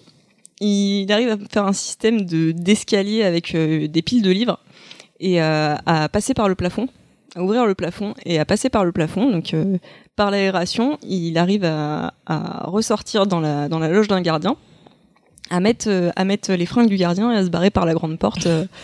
Ouais, salut. Prison break. Oh, Il a pas de chance avec les voitures, mais il est quand même super ingénieux, quoi. Il dire, était pas con du Il tout. pas hein. con du tout, ouais. Même si à un moment de pendant ses il dit euh, enfin dans, dans son procès final avant son parce qu'il a été voilà tu le sais Je le sais. voilà Euh, il disait que à la fac de droit il a eu un choc quand euh, son professeur lui a dit que pour réussir en faculté de droit il fallait avoir ce petit cette graine d'intelligence que toi tu n'as pas Ted Euh, parce qu'il s'appelle Théodore mais les gens l'appelaient Ted et ça, l'énervait dès qu'il l'appelait Ted et et à ce moment-là, ça lui a fait un choc en fait dans, dans son ego, quoi. Et c'est pour ça que ça a été apparemment un, un levier euh, à ses exactions, quoi. Mais y a, y a- chez les serial killers, il y a dans le meurtre, il y a une notion de domination qui revient Ouais, assez souvent, ouais. donc euh, psychologiquement. Donc c'est intéressant ce que tu dis euh, sur ce truc d'ego, c'est qu'il il avait quelque chose à prouver, ce monsieur. Ouais, alors que je suis persuadé qu'il était plus intelligent que ces gars-là, mais juste le fait que le prof lui, une figure d'autorité lui dise, ça l'a mis mal, quoi. Méfie-toi, peut-être mis un jour il y a un élève. ah non, t'inquiète, tout va bien. c'est plus moi qui vais leur mettre des. Donc le mec réussit à se barrer et là, euh, il réussit à se barrer pendant 46 jours. Pendant 46 jours, ça fait plus de 30 jours, donc il faut qu'il il faut qu'il ait sa dose. Donc euh, il, se, il se faufile dans, un, dans une, une résidence universitaire et euh, il tue deux, deux, deux, deux étudiantes. Donc il les viole, il les tue. Et, euh, et puis euh, juste après, il re-rentre dans une maison il, le, le- la même journée euh, pour euh, pour retuer une autre meuf dans une maison. Quelques jours passent et, y a une, et là, c'est c'est je crois que c'est la seule le seul truc qui, qui dénote vraiment de, de ces autres meurtres, c'est que euh, c'est que il arrive à, enfin il, il bute une une gamine de 12 ans sur un sur qui qui rentrait de l'école.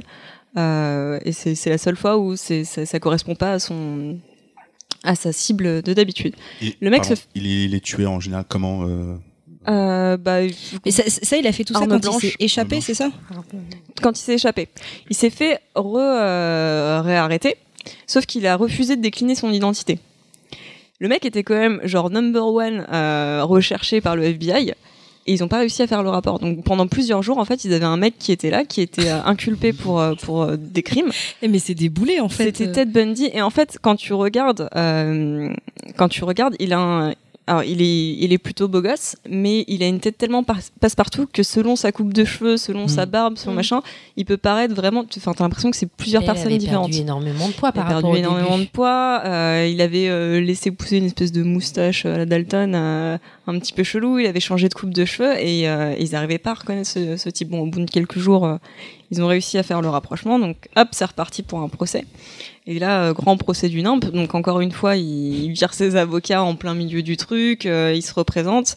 Là, il met en cause la pornographie en disant que Ouais. c'est de la faute de la pornographie. S'il a fait ça, que euh, que le fait qu'on ait euh, qu'on ait le droit, euh, que que la pornographie soit aussi accessible, ça l'a rendu fou. Enfin, il, il, il- Il plaide de la folie pour ouais. la prison, peut-être. bah, il plaide la pornographie quoi. C'est vraiment stratégie de, de what the fuck. Oui, Et, il a euh, pu faire plaisir à certaines associations. Ouais, Ah est-ce oui, que justement à ce moment-là, c'était pas justement la pornographie quelque chose qui était un- qui était des- très mal vu et qui s'est dit je vais utiliser ça et on va ouais. peut-être me juger pas trop responsable. en tout cas, Et bon, là, on en- on est à peu près en quelle année, là? Euh, c'est c'est toujours dans les euh, ouais c'est euh, c'est dans les années 80 euh, euh, Ouais, donc les systèmes quand même de, de, de reconnaissance, enfin de d'identification sont Les empreintes, déjà, il y a les des empreintes, empreintes. ils ont déjà quand même pas mal de choses. Hein, c'est bizarre. Ouais, L'ADN, il n'y a pas encore, euh, mais les empreintes dans les années 80, ça commence. Ouais. Mais après, il faut le, le fichier informatique. Voilà, ouais c'est pas pas aussi instantané qu'aujourd'hui quoi. Et puis il n'y a pas les concordances d'état en état, c'est-à-dire ils se c'est pas entre eux, Ouais, donc c'est ça, qui est difficile. Aussi, mais c'est là aussi ils partagent tu- pas les bases entre les États, c'est ça? Les bases de Bah, criminels. déjà le, le ouais bah, ça c'est le FBI Bah, informatiquement ça, dans les années si- 80 c'était Le FBI, ils ont hein, leur juridiction, Ouais, c'est tous les États-Unis. Oui, on n'a Ouais, pas encore. Si, si c'est dans la base des- des- du FBI, ça marche, mais si c'est dans la base du comté, c'est mort. De la Ouais, police, ouais, ils l'ont Voilà. pas forcément. Et puis, comme tu l'as dit, Moufette, euh, Internet n'était pas encore aussi répandu. Le, le, le fait que tout soit centralisé et accessible d'un coup, euh, je pense que. Bah, ça a fait accélérer les choses, j'imagine, Ouais. cette histoire. Donc le procès se déroule et donc euh, on en revient aussi à ce truc de euh, de, de du, du serial killer qui euh, qui kiffe en fait euh, qui, qui kiffe euh, euh, ses œuvres en fait son œuvre ce, ce côté artiste ce côté euh, et euh, et donc en fait toute il- l'attention qui. Ouais, eh bien, c'était un truc de ouf parce qu'en fait tous ces procès, tous ces procès, il y avait des gamines euh, types de, de meufs qui, qui poursuivaient et qui tuaient, qui étaient fascinées, qui allaient à son procès, qui étaient limite euh, en mode fanzouz, euh, euh, Ted Bundy, Ted Bundy, euh, c'était hyper euh, hyper glauque. Et, euh, et ouais, quand euh, quand quand il y avait ce côté euh, un peu je me je me kiffe à balle, euh, il a interrogé lui-même. euh, le flic qui a retrouvé les deux corps euh, des nanas euh, euh, dans les chambres d'université et euh, il a demandé les détails les, les, les plus sordides de, de comment tu l'as retrouvée, elle était dans quelle position, euh, est-ce que t'as... Il est en train de se faire un kiff. Ouais, en il fait. était en train de se faire un gros kiff à la barre, quoi. Donc bref, ça finit en euh, peine de mort. Donc, euh, donc ça c'est euh, c'est le premier truc. Et puis du coup juste derrière, il est rejugé pour euh, pour le meurtre de la gamine de, de 12 ans. Euh, et alors là c'est vraiment c'est le gros nimp. Donc encore une fois, il se représente lui-même, machin. Et puis et puis du coup pour sa défense, il appelle sa meuf à la barre. Et, euh, et là, en plein milieu du procès, euh, il fait sa demande en mariage. Enfin, c'est- n'importe quoi. C'est c'est un délire. Enfin, franchement, c'est un délire. Donc, elle lui Mais déjà, dit pour oui. la, pour la, la meuf a dit oui. Ouais, ouais, non, la meuf, la meuf est, euh, la meuf pour lui, euh, c'est c'est pas Ted, c'est pas.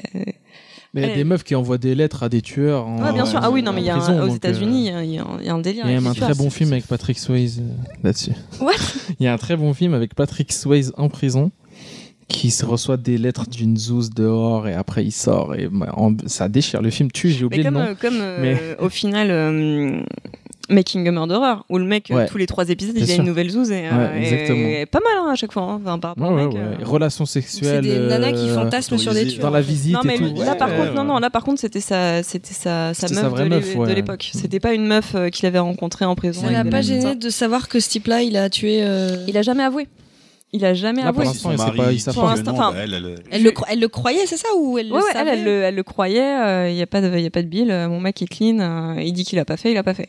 Donc il la demande en mariage, machin, elle accepte euh, durant le procès, c'est un gros nimp, le mec, euh, il claque des petites blagues, tout le monde rigole, enfin vraiment c'est c'est le spectacle. C'est la foire à la saucisse. Ah ouais, c'est c'est le c'est spectacle. Mais pourtant, il a été reconnu coupable à chaque fois. Et donc euh, Après, ouais. et donc là, donc euh, il est en- une nouvelle fois condamné à mort. Donc euh, il voulait vraiment, euh, l'avocat général voulait vraiment qu'il soit jugé deux fois pour être vraiment sûr qu'il passera sur la chaise. Donc il a une double conda- condamnation à mort. Et truc complètement ouf, euh, quand tu vois les images du procès, c'est le, c'est le, le juge à la fin qui, qui lui sort un discours hyper paternaliste euh, du, du genre, moi j'ai rien contre vous, euh, j'espère vraiment que, euh, que, que, que, que vous reposerez en paix, que ça va vous apaiser, que machin. Mec, le, le mec a, a violé des têtes de Non, femmes il mortes. pas- Attends, il a, il il jamais avoué aucun des meurtres? Ouais. Je sais à, à maintenant, à maintenant, euh, enfin, là, là, dans l'histoire où j'en suis, il, il n'a rien avoué. Pour lui, il est, enfin, il a toujours plaidé Il n'a euh, rien avoué. non coupable. Et on sait combien il y a de victimes? Alors, officiellement, il y en a 36.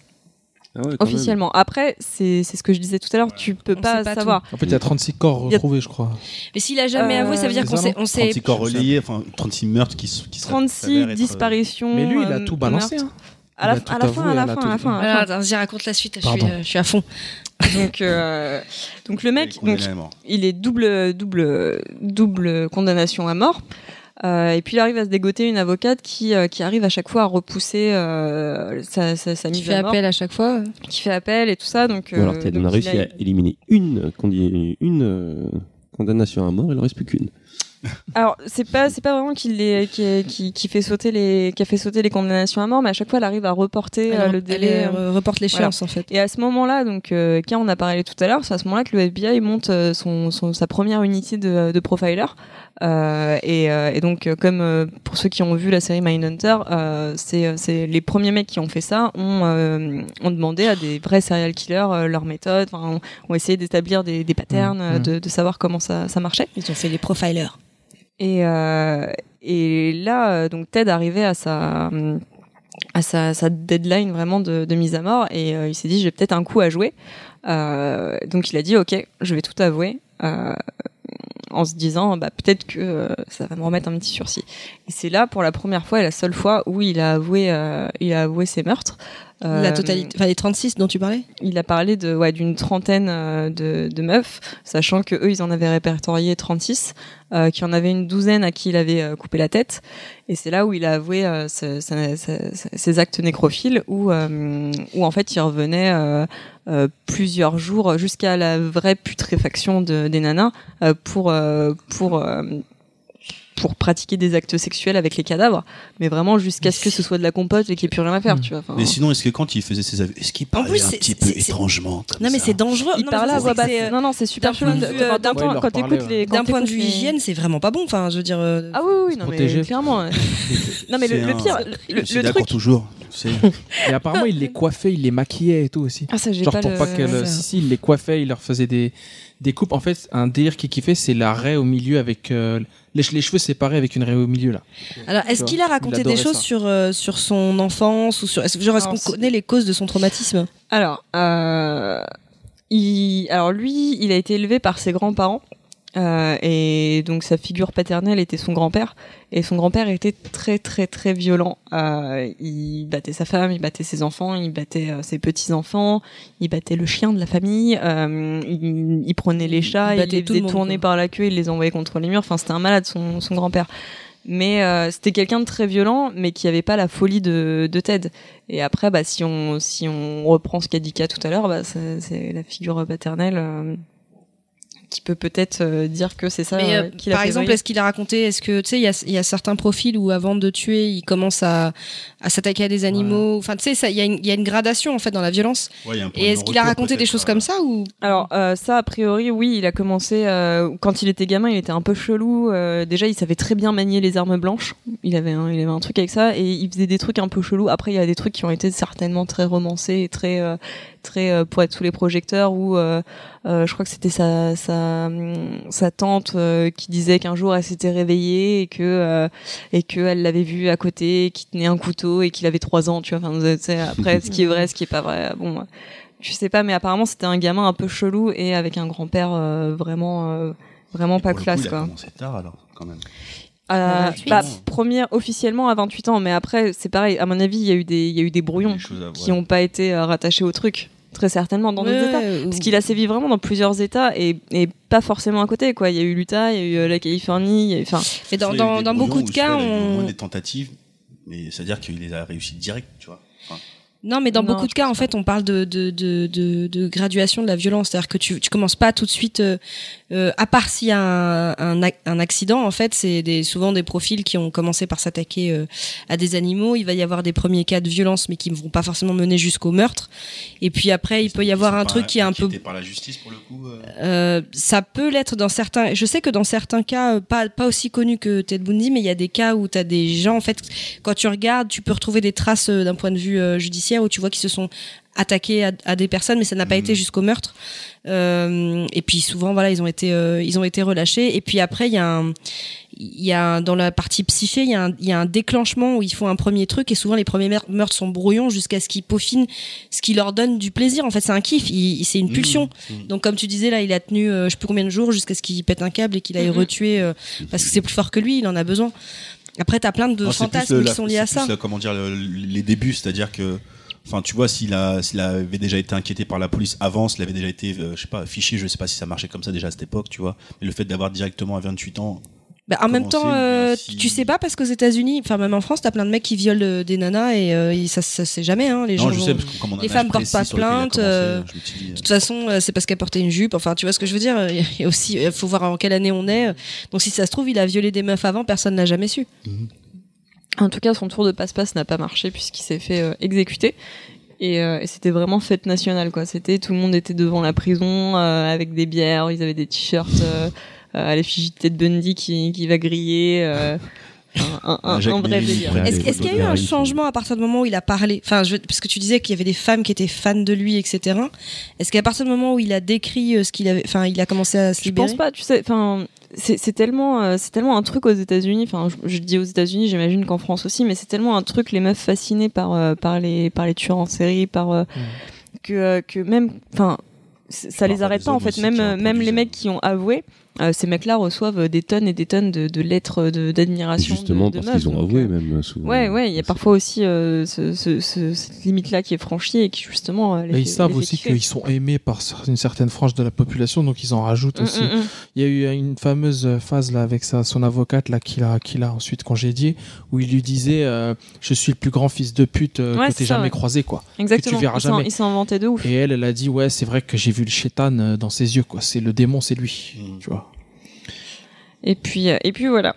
Euh, voilà, voilà. Bah, merci, C'était. Ted Ouais, Bundy. Et euh, alors si si si ça vous dit, euh, il y a la série euh, Netflix euh, euh, de quatre épisodes qui s'appelle euh, Ted Bundy autoportrait d'un tueur que j'ai vu et euh, j'ai trouvé ça chiant comme la pluie. Enfin, euh, ça, ça aurait pu être résumé très facilement en un épisode. Il- C'est quatre épisodes pour dire tout le temps la même chose. Au final, ça n'apporte rien. Et une bande-annonce que j'ai vu passer. euh, Exactement. Et alors le même euh, le même réalisateur de de, de, ce, de cette série documentaire sur Netflix va sortir un film sur Netflix aussi avec Zac Efron dans le dans le rôle de Ted Bundy. Ça sort le 3 mai et ça s'appelle Extremely Wicked, euh, Shockingly Evil and Vile. Euh, C'était comme ça qu'on le décrivait. Alors, est-ce que ce serait pas un peu la tentative de Zac Efron de casser son image de. de... Il, Ça fait moi, un moment, hein, ça fait un moi, moment qu'il a cassé. fait, hein. Ouais. Ouais, ouais. Moi, je voulais plus savoir, est-ce que le réalisateur, parce que là, ça fait, il fait la série, il fait Ouais. un film, est-ce que c'est quelqu'un qui est assez âgé pour avoir vécu euh, euh, justement Alors là, j'en sais rien euh, du tout. Honnêtement, j'en sais rien. du Je vais regarder, tu me donneras le nom tout à l'heure. Parce que c'est vrai, je me dis, euh, il fait un documentaire, après il fait Ouais, un il a film, peut-être bossé le dossier et donc il fait euh, le film. euh, voilà. Que, euh, C'est un film Netflix, hein. Bah, il- bah, regarde euh, euh, Cameron, Après, quand il avait fait euh, Titanic, il avait d'abord euh, fait un. Bundy, là, pour qu'il soit. Abyss. Pour que vraiment Non, les gens aient envie d'en parler. euh, enfin, ça a l'air d'être euh, une icône hein, là, aux États-Unis, quoi, ce mec. Donc, euh, plus il y a d'histoires de lui, peut-être que c'est c'est demandé, quoi. Non, mais ce que, je, ce que je disais, c'est que Cameron, quand il a fait Titanic, avant, il a fait un documentaire sur le Titanic. Donc Mm. peut-être que c'est- c'était une façon pour lui de préparer, euh, comme Cameron a fait. Ouais, honnêtement, c'est très film. dispensable. hein. Enfin, pff, Ouais. t'apprends, t'apprends vraiment pas voulais grand mater, chose. mais donc, non, non, franchement, franchement, bon. faut pas le commencer. Non, j'ai arrêté. euh. c'est long, c'est c'est chiant. Ouais. L'histoire en fait est fascinante parce que euh, parce que parce que le mec c'est n'importe quoi. Enfin, il fait sa demande en plein procès, il claque des blagues, tout le monde est hilar euh, Hmm. dans- pendant le procès. euh. C'est ça qui est chaud. Attends, il y a Euh, les cassettes et tout de, Ouais, ouais, Ah, ok, ouais, ça par contre c'est cool. Il y a les, y a Ouais. les archives du procès, t'as les, euh, t'as les, les, les tapes de, Ouais. de quand il parle, euh, tout ça. Euh, et ça c'est cool, mais sinon t'apprends, t'apprends vraiment. rien. C'est vraiment parce que l'histoire, euh, euh, pas sur quatre. c'est pas à foutre sur quatre, euh, quatre longs Et comme épisodes. euh, Making a. Murderer, hein, les 10 épisodes, c'est. Ouais, ouais, la saison c'est 2 un elle était lourde. La saison c'est 2 très elle était lourde. J'ai pas réussi à continuer la saison 2 Ah, moi perso. j'ai pas maté, non. Je préfère American Vandal. ah, Ah, il faut que je mate American C'est Vandal. ultime.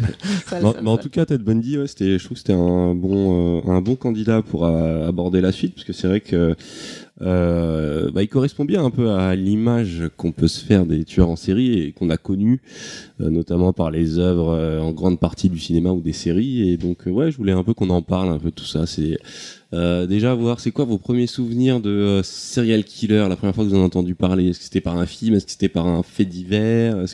Un petit tour de table rapidement sur euh, vos premiers souvenirs de serial killer. Pr- moi, pour moi, c'était le film 8 mm avec Nicolas Cage. Euh, je sais pas si c'est vraiment de ça, ça fait très longtemps, mais ça parle. c'est- C'était plus sur le snuff movie que sur les tueurs en série, parce qu'il y avait vraiment une organisation de, de- Ouais, c'était plus une organisation, mais ça, ça évoquait en fait euh, le, le tueur, en, le tueur en, en question.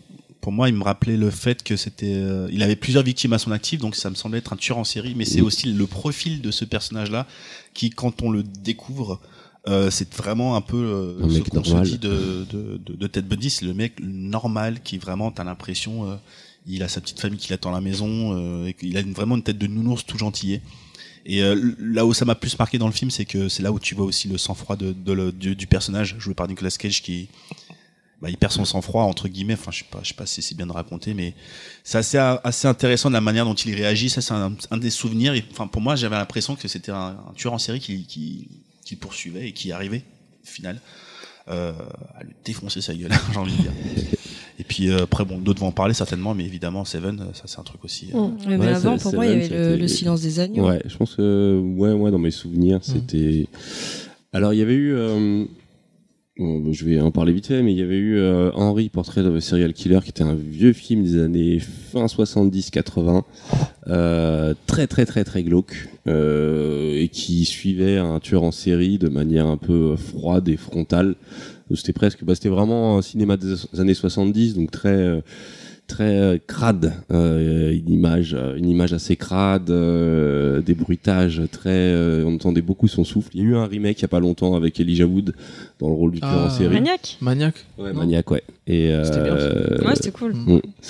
Et euh, ouais, ça c'était c'était vraiment mon premier souvenir, euh, mais j'étais très jeune. Mais sinon, ouais, comme tu l'as évoqué, il y a eu il y a eu d'abord euh, Le Silence des agneaux avec Pour moi, ça a, Hannibal Lecter. le, ça a été le premier. C'est surtout la scène du, du, du cerveau, ça m'a traumatisé petite. Sauf que le cerveau, c'est pas dans Le Silence des agneaux, c'est dans Hannibal. Mm, mm. le- la suite. C'est non la scène de fin du Seigneur de, de- de- du Seigneur du silence des. Non, c'est dans, La c'est dans Hannibal où C'est- il mange le cerveau de Ray Liotta. Il lui fait même goûter son propre cerveau. Ouais, c'est dans pas Hannibal. dans, dans le silence d'agneau. Non, c'est dans. euh, Parce qu'il y avait ça qui m'avait choqué. Il y avait la scène où il prenait du, où il y avait un mec qui prenait des trucs et qui se, qui se lapidait le, son propre visage. Lapidé Enfin, qui se, je sais pas comment dire, qui se. Lacéré Lacéré, ouais. Ah ouais. Qui se, tu sais, qui se. Coupé avec un cutter, par ouais. exemple. Ah, mais c'est dégueulasse. Parce qu'en fait, ce qui m'avait choqué, c'est qu'il arrive à pousser quelqu'un à se faire ça à soi-même. S'auto-mutiler. Ouais, c'est ça, c'est chaud, quoi. C'est, c'est des, des trucs qui m'avaient traumatisé, quoi. Mais c'est vrai qu'il y avait eu cette mise en avant de, bah, de du. C'est presque le père, enfin, c'est le personnage principal, Hannibal Lecter, et c'est vrai que c'est un peu ça. il était brillant aussi. Ouais. L'image, mais ouais, c'est ça, l'image mythologique du tueur en série. Qui te retourne le cerveau, méthodique, qui- qui, te qui est retourne le super cerveau, fort, euh. qui, qui a des, des, qui a des, qui a des dièses chelous, qui, euh, euh, donc ouais. Et puis Seven, Seven, euh, même si la figure du tueur, elle est très fantomatique dans ce film finalement, parce Mm. qu'on la découvre qu'à la fin. Euh, Il y avait tout ce côté rituel et la mise en scène de chaque meurtre. On voyait à chaque fois, on arrivait à la fin, euh, on arrivait à la fin du, on voyait jamais le meurtre, on arrivait toujours au résultat du meurtre. Et enquête aussi, l'enquête qui, Ouais, qui ouais, ouais.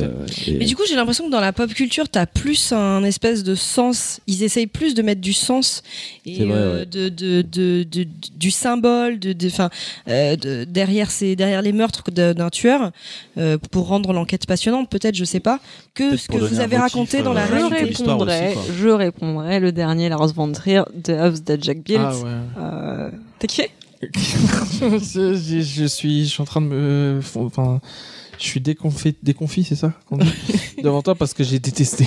Mais non Mais non La scène du pique-nique J'ai détesté, j'ai trouvé ça grotesque.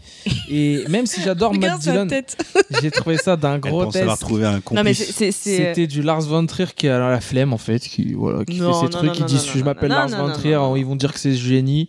Et évidemment, il y en a qui ont dit que c'était du génie. Sauf qu'en fait non, il a douillé tout le monde, il faisait juste ça pour le cacher à la Allez, fin. va, va regarder euh, Marvel. pas- et- Par contre, alors laissez-moi Marvel. la vanne était, elle, m'a lacéré la vanne. Et vous vous souvenez de la série, euh, c'était Profiler, Ouais. Avec la blonde et le mec Qui qui, avait une tête, euh, ça, qui avait une tête, euh, de Dans la trilogie du samedi? Oui Ça passait en dernier, tu sais pourquoi? Mais moi, je kiffais trop. Ghetto. Parce que non, mais j'aimais bien le côté enquête. Tu vois, Ouais, il ouais. regardait. euh, alors lui, euh, son pro- juste en regardant les meurtres, son profil, il est comme ça, comme ça, comme ça. J'y croyais un petit Ouais. peu. Bah, mine de rien, X-Files aussi à l'époque Bah, voilà. traitait Merci. énormément de tueurs en série avec la euh, méthodologie du FBI. Ouais, et mais il y avait tout. des trucs Je voulais en parler. Il y avait justement X-Files faisait un bon truc, c'est qu'ils arrivaient à mélanger le fantastique et le et le réel, Ouais, à montrer vrai, des ouais. vrais trucs qui arrivent vraiment aux États-Unis. des trucs très glauques. Des, très ouais, des sales. vraies procédures d'enquête, etc. Mais avec des, voilà, notamment la saga de Tooms. Ah, Qui, voilà, je, je vais pas spoiler ce qui se passe à la fin, mais Tooms, c'était un mec qui, on sait pas comment il faisait, en fait, pour tuer et se barrer. Et, et des fois, on il le coinçait, et en fait, il s'en allait, on sait pas comment. Et après, voilà, et après, t'apprenais qu'en fait, le gars était pas tout à fait Il humain. était pas Ouais. tout à fait normal. Mais c'est vrai que tu retirais juste sa capacité fantastique à passer entre les barreaux trucs. C'est C'était un serial vraiment killer. un serial killer. un serial killer. euh, Avec euh, justement cette pathologie euh, Mhm. du gars qui est un peu euh, foc- focus, focus. Et dans le caméléon, le serial killer qui est le Jarod. frère de Jarod. Miss Parker. Voilà, Parker, euh, les vrais- voilà, le les, les Delaware, premiers, les le premiers, Delaware, les premiers le centre. Ouais. Et, et voilà, et le frère de Jarod. Comment qui- il s'appelait déjà euh, Je me rappelle plus. Celui qui parlait pas là Ouais, celui qui disait je décide qui doit vivre ou mourir en VF Mm. évidemment parce que et lui tu lui était un serial killer mais tout aussi intelligent que Jarod. C'est pour ça qu'il était incoinçable et euh, un gars euh, finalement qui n'était pas le, le Jarod que le centre attendait qui était devenu justement incontrôlable, Le et serial killing total. Voilà. Et il y, a- il y a un film aussi qui m'a marqué. Alors c'est beaucoup plus tard, mais c'est vu du point de vue de la victime. Et puis il y a un côté un peu euh, fantastique. C'est euh, Lovely Bones Ouais, de Peter grave. Jackson, qui est magnifique comme film. Bah, c'est pas serial killing ça. Bah en fait si le mec il tue euh, enfin il là on la suit elle mais je sais pas si tu te souviens enfin je veux pas spoiler le film Ouais. mais euh, les personnages qui vont l'aider à, à passer à autre chose en fait ce sont des personnages Oui, des enfants qui ont ah, aussi été ah, tués par lui donc c'est un c'est un, Hmm. un un serial euh, c'est un Je serial peux pas killer en fait. spoiler, mais je te donne tout le film. Bon alors il faut pas écouter cette partie là mince trop tard. Après, c'est comme un épisode de Colombo qui te, où tu sais qui a tué dès le début, mais Oui, oui, c'est vrai. intéressant, c'est comment ils vont, ça Ouais, va se dérouler. comment Mais tu trouves pas ça Surtout la, la résolution, l'anticlimax presque. Euh, mais bon, on va pas. Mais tu, trouves, tu, tu, tu trouvais pas ça euh, euh, flippant quand on pense à ces trilogies du samedi où on se voyait, on se voyait Profiler, euh, euh, X-Files et tout ça? Enfin, moi j'avais l'impression que les États-Unis, surtout grave. hors Oui, des euh. grandes villes, dans les campagnes et tout, c'était un truc de ouf. Tu rajoutes Supernatural là-dessus parce que c'est pareil. Ouais. euh, ils vont enquêter sur des meurtres dans des villes Partout, perdues ouais. au fin fond de la campagne, déguisés en, en agent du FBI. Surtout dans le Midwest en fait. hein. Supernatural. C'est pour ça que tu rajoutes le main de Stephen King des États-Unis, c'est c'est mortel, c'est dangereux, c'est très le dangereux. Nouveau-Mexique, euh, Putain. l'Alabama. Moi, je vais vous casser votre ambiance. J'ai toujours été fascinée par les tueurs en série. C'est quelque chose qui me. Franchement, j'ai voulu être criminologue. Mais alors, quand je pense à, ces, euh, à tueurs en série, je pense à la cité de la peur. C'est horrible. c'est horrible, mais c'était avant Seven. Hein, euh, Serial donc, killer. euh, Voilà, c'est ça. Quoi Ouais, c'est- mais c'est dingue, hein. O-D-I-L. Mm, qu'est-ce qu'il a Mais bien qu'est-ce voulu que ça dire Voilà, C'est un film donc, euh, culte, Je casse un peu l'ambiance, je suis désolée, mais c'est vrai que. peut pas tromper euh, mille personnes. Non, mais il faut le citer parce que c'est- finalement c'est aussi une un peu comique. c'est une euh, parodie de ces choses-là et, euh, Une parodie un peu de. Bah, mine de rien, c'est ils ont pas fait les choses. euh, Enfin, ils ont fait les choses un peu intelligemment parce que si vraiment on analyse le profil du tueur, bah il a aussi des traumas qu'on a évoqué un petit Mm. peu dans le Mm. profil, tu vois. Prenez un un petit pattern particulier qui fait qu'il se. bah, je pense qu'ils ont fait les choses assez sérieusement, même si c'est assez drôle, quoi. Et là, il est obsédé par une personne en fait, c'est un peu Ouais. particulier. euh. Il est obsédé par une personne qui lui a valu euh, cette espèce de d'angoisse, enfin de comment dire, de ouais, d'angoisse ou de comment, j'ai pas, j'ai pas le mot. Hantise. L'antise. Voilà. Tu devrais l'avoir pourtant. Non mais ça montre que le que le serial killer est un est un type de méchant quoi, c'est un truc pop. Ouais, non, c'est vrai que c'est un truc, pop. Alors après, là, Après, plus, il y a aussi le t- serial killer qui, enfin, c'est plus évoqué dans Seven, mais qui, qui, je sais, alors c'est sais pas si c'est de manière artistique euh, ses motivations, mais qui aussi n'a pas peur de mettre sa vie, euh, euh, bah, bah, sa mort fait partie de son œuvre entre guillemets. C'est-à-dire qu'il y a des, il y a- on a, on entend souvent parler des serial killers qui ont, qui ont une, qui, qui font des meurtres euh, sous, sous, le, sous couverture d'une œuvre qu'ils aimeraient mettre en place, qu'ils aimeraient établir sous couvert d'un- C'est d'une parce que les légende. célébrités aussi, ils ont envie d'être connus, ils ont envie d'être. euh, Ils sont pas fiers, en fait, de peut-être ça, pas parce célébrité, que- mais peut-être, euh, je veux dire, dans le cas de un- Seven, un- c'était un presque. transmetteur, tu sais, un- Ouais. comme un prophète, tu vois, quelqu'un qui, veut faire perdurer une idéologie certainement et sans for- forcément être reconnu lui-même en tant que tel, mais euh, prendre part à une espèce de prophétie qu'il aimerait accomplir, qu'il aimerait euh, voir perdurer, tu vois. Euh, c'est le truc aussi qui m'a beaucoup fasciné moi, particulièrement dans Seven en tout cas. C'est ce, pro- c'est ce côté où justement le tueur ne se met pas forcément en avant lui-même, mais plus la cause, euh, Son œuvre. son œuvre, tu vois. Bah, ça, dans les films des années 90, c'était un truc qui revenait beaucoup, justement, ce côté très mis, en fait, dans le, ouais, ce côté très mystique du tueur en série. Mhm. Ouais, ce côté très euh, mystique du tueur en série. Et c'est vrai que maintenant, on en revient à quelque chose d'un peu plus euh, euh, terre à terre et réaliste. Euh, on sort un peu du mythe et c'est vrai que ce qu'on voit sur les tueurs en série et je pense qu'il y a un film qui a changé ça aussi et qui m'a beaucoup marqué c'est euh, bah, justement Zodiac qui a un peu tué ce qu'il a créé avec euh, Seven avec euh, ce tueur en série très mythologique et dans Zodiac on se retrouve dans un truc très réaliste Quelle souffrance la fin. D'ailleurs, il n'y a pas de, bah, il y a pas de résolution. Bah oui, c'est ça, quelle souffrance. Mm. Bah ouais, mais c'est ça. C'est une histoire vraie Ça a été Ah le ouais, génie ouais. de ce film, de, de, de te laisser sur ta faim, alors que tu t'attends à ce qu'il y ait un tueur qui vienne, qui révèle son plan, et c'était parce que Dieu m'a dit ceci. Non, non, c'est la vraie vie. C'est, euh, il n'y a pas de résolution. C'est pas, euh, il pense l'avoir croisé dans un dans un restaurant et on reste juste avec ce petit truc. Enfin, c'était. Je pense que ça a changé cette image du tueur en série et maintenant on est plus dans ce truc-là où on va soit s'intéresser euh, entièrement aux enquêteurs, euh, Ouais. soit être dans un truc beaucoup plus froid et, euh, et réaliste du tueur en série. Et je pense qu'il y a aussi un autre truc qui a tué ce tueur en série des années 90 euh, qu'on a tous plus ou moins connu, c'est euh, la série Dexter où c'est devenu le héros et c'est aussi une- un peu une manière de tuer ouais. cette euh, ouais le, le, le tueur en série qui devient tueur en série, tueur en série et héros et puis bon. Mais ça véhiculait l'idée surtout que c'était des des personnes, enfin Dexter, c'était ça l'idée derrière, des personnes qui ne peuvent pas s'en empêcher. Ouais, ouais. Sauf que en fait son son père adoptif dans Dexter a, a, a, a détourné quelque chose qui était considéré comme inévitable. Donc ça veut ça veut enfin ça ça détourne aussi enfin ça montre aussi l'idée qu'à partir d'un certain moment, c'est trop tard, on ne peut pas revenir en arrière, on ne peut pas empêcher un Et ce côté, ouais, c'est de la pulsion en fait. C'est Ouais. quelque chose qui est qu'on qu'on ne contrôle pas. Ouais. Et euh, bah d'ailleurs, vous, qu'est-ce que ça vous évoque en fait euh, cette figure de tueur en série Pourquoi ça vous fascine tant tous? Qu'est-ce qui, qu'est-ce qui, quel, quel attrait ça, ça, qu'est-ce que ça réveille en vous? Quelle C'est la interrogation sale race ça- humaine. hein. Moi, c'est c'est clairement ça. hein. C'est c'est un truc qui m'a toujours euh, assez foutu sur le cul comment l'humain peut être peut être une sale race. Mm. Et puis il y a, il y a ce côté où euh, où il y, a y cette énorme part de mystère où en fait il y a aucune logique et euh, et il y a enfin il il y a beau avoir des, des schémas qui se répètent. euh, Enfin, c'est- c'est c'est- c'est pourquoi Moi, c'est le côté rentrer dans la tête. Pourquoi À quel moment Qu'est-ce qui lui a dit Quoi Qu'est-ce qui l'a poussé à faire Franchement, c'est vraiment quelque chose qui me. Et d'ailleurs, c'est un de mes livres de chevet. c'est dans la tête des criminels. Et, euh, et ouais, c'est de. Qui a écrit ça déjà? C'est mon Je- livre de chevet. Alors, c'est c'est peut- c'est peut-être un gars qui s'appelle euh, Stéphane Bourgoin, qui est spécialiste français des serial killers et qui a été voisin de, de Stephen King pendant 10 ans, qui passe régulièrement sur l'heure du crime avec Jacques Pradel sur RTL. Et ce gars-là Il connaît toute sa vie.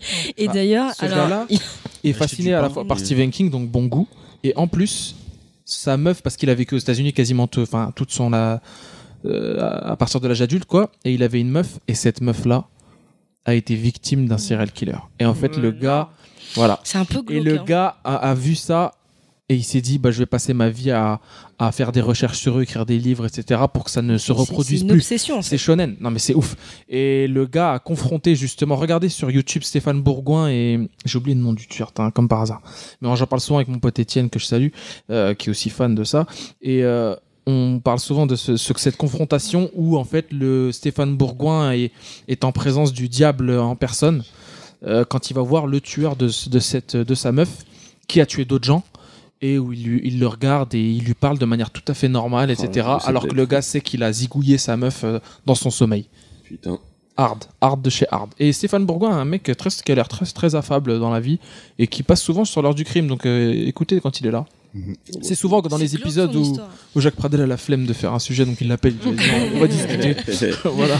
mais, mais, euh, bon, en tout cas, c'est vrai, il y a ce côté euh, très euh, euh, comment comment c'est possible d'en arriver là? Et euh, moi, je sais que la, la, respect- la réflexion, ça m'a souvent souvent amené quand je me retrouve à regarder des trucs de tueurs en série, c'est euh, ce rapport justement à la pulsion. Et je me dis, on a tous nos pulsions, et je me suis toujours dit. Mais j'ai tellement de chance de pas avoir de pulsions cheloues comme ça avec lesquelles je dois me battre. Bah, c'est comme la pédophilie. Hein. Exactement. Non, mais c'est vrai, c'est ça. C'est à chaque fois, je me dis putain, mais j'ai de la chance de pas avoir ça en moi.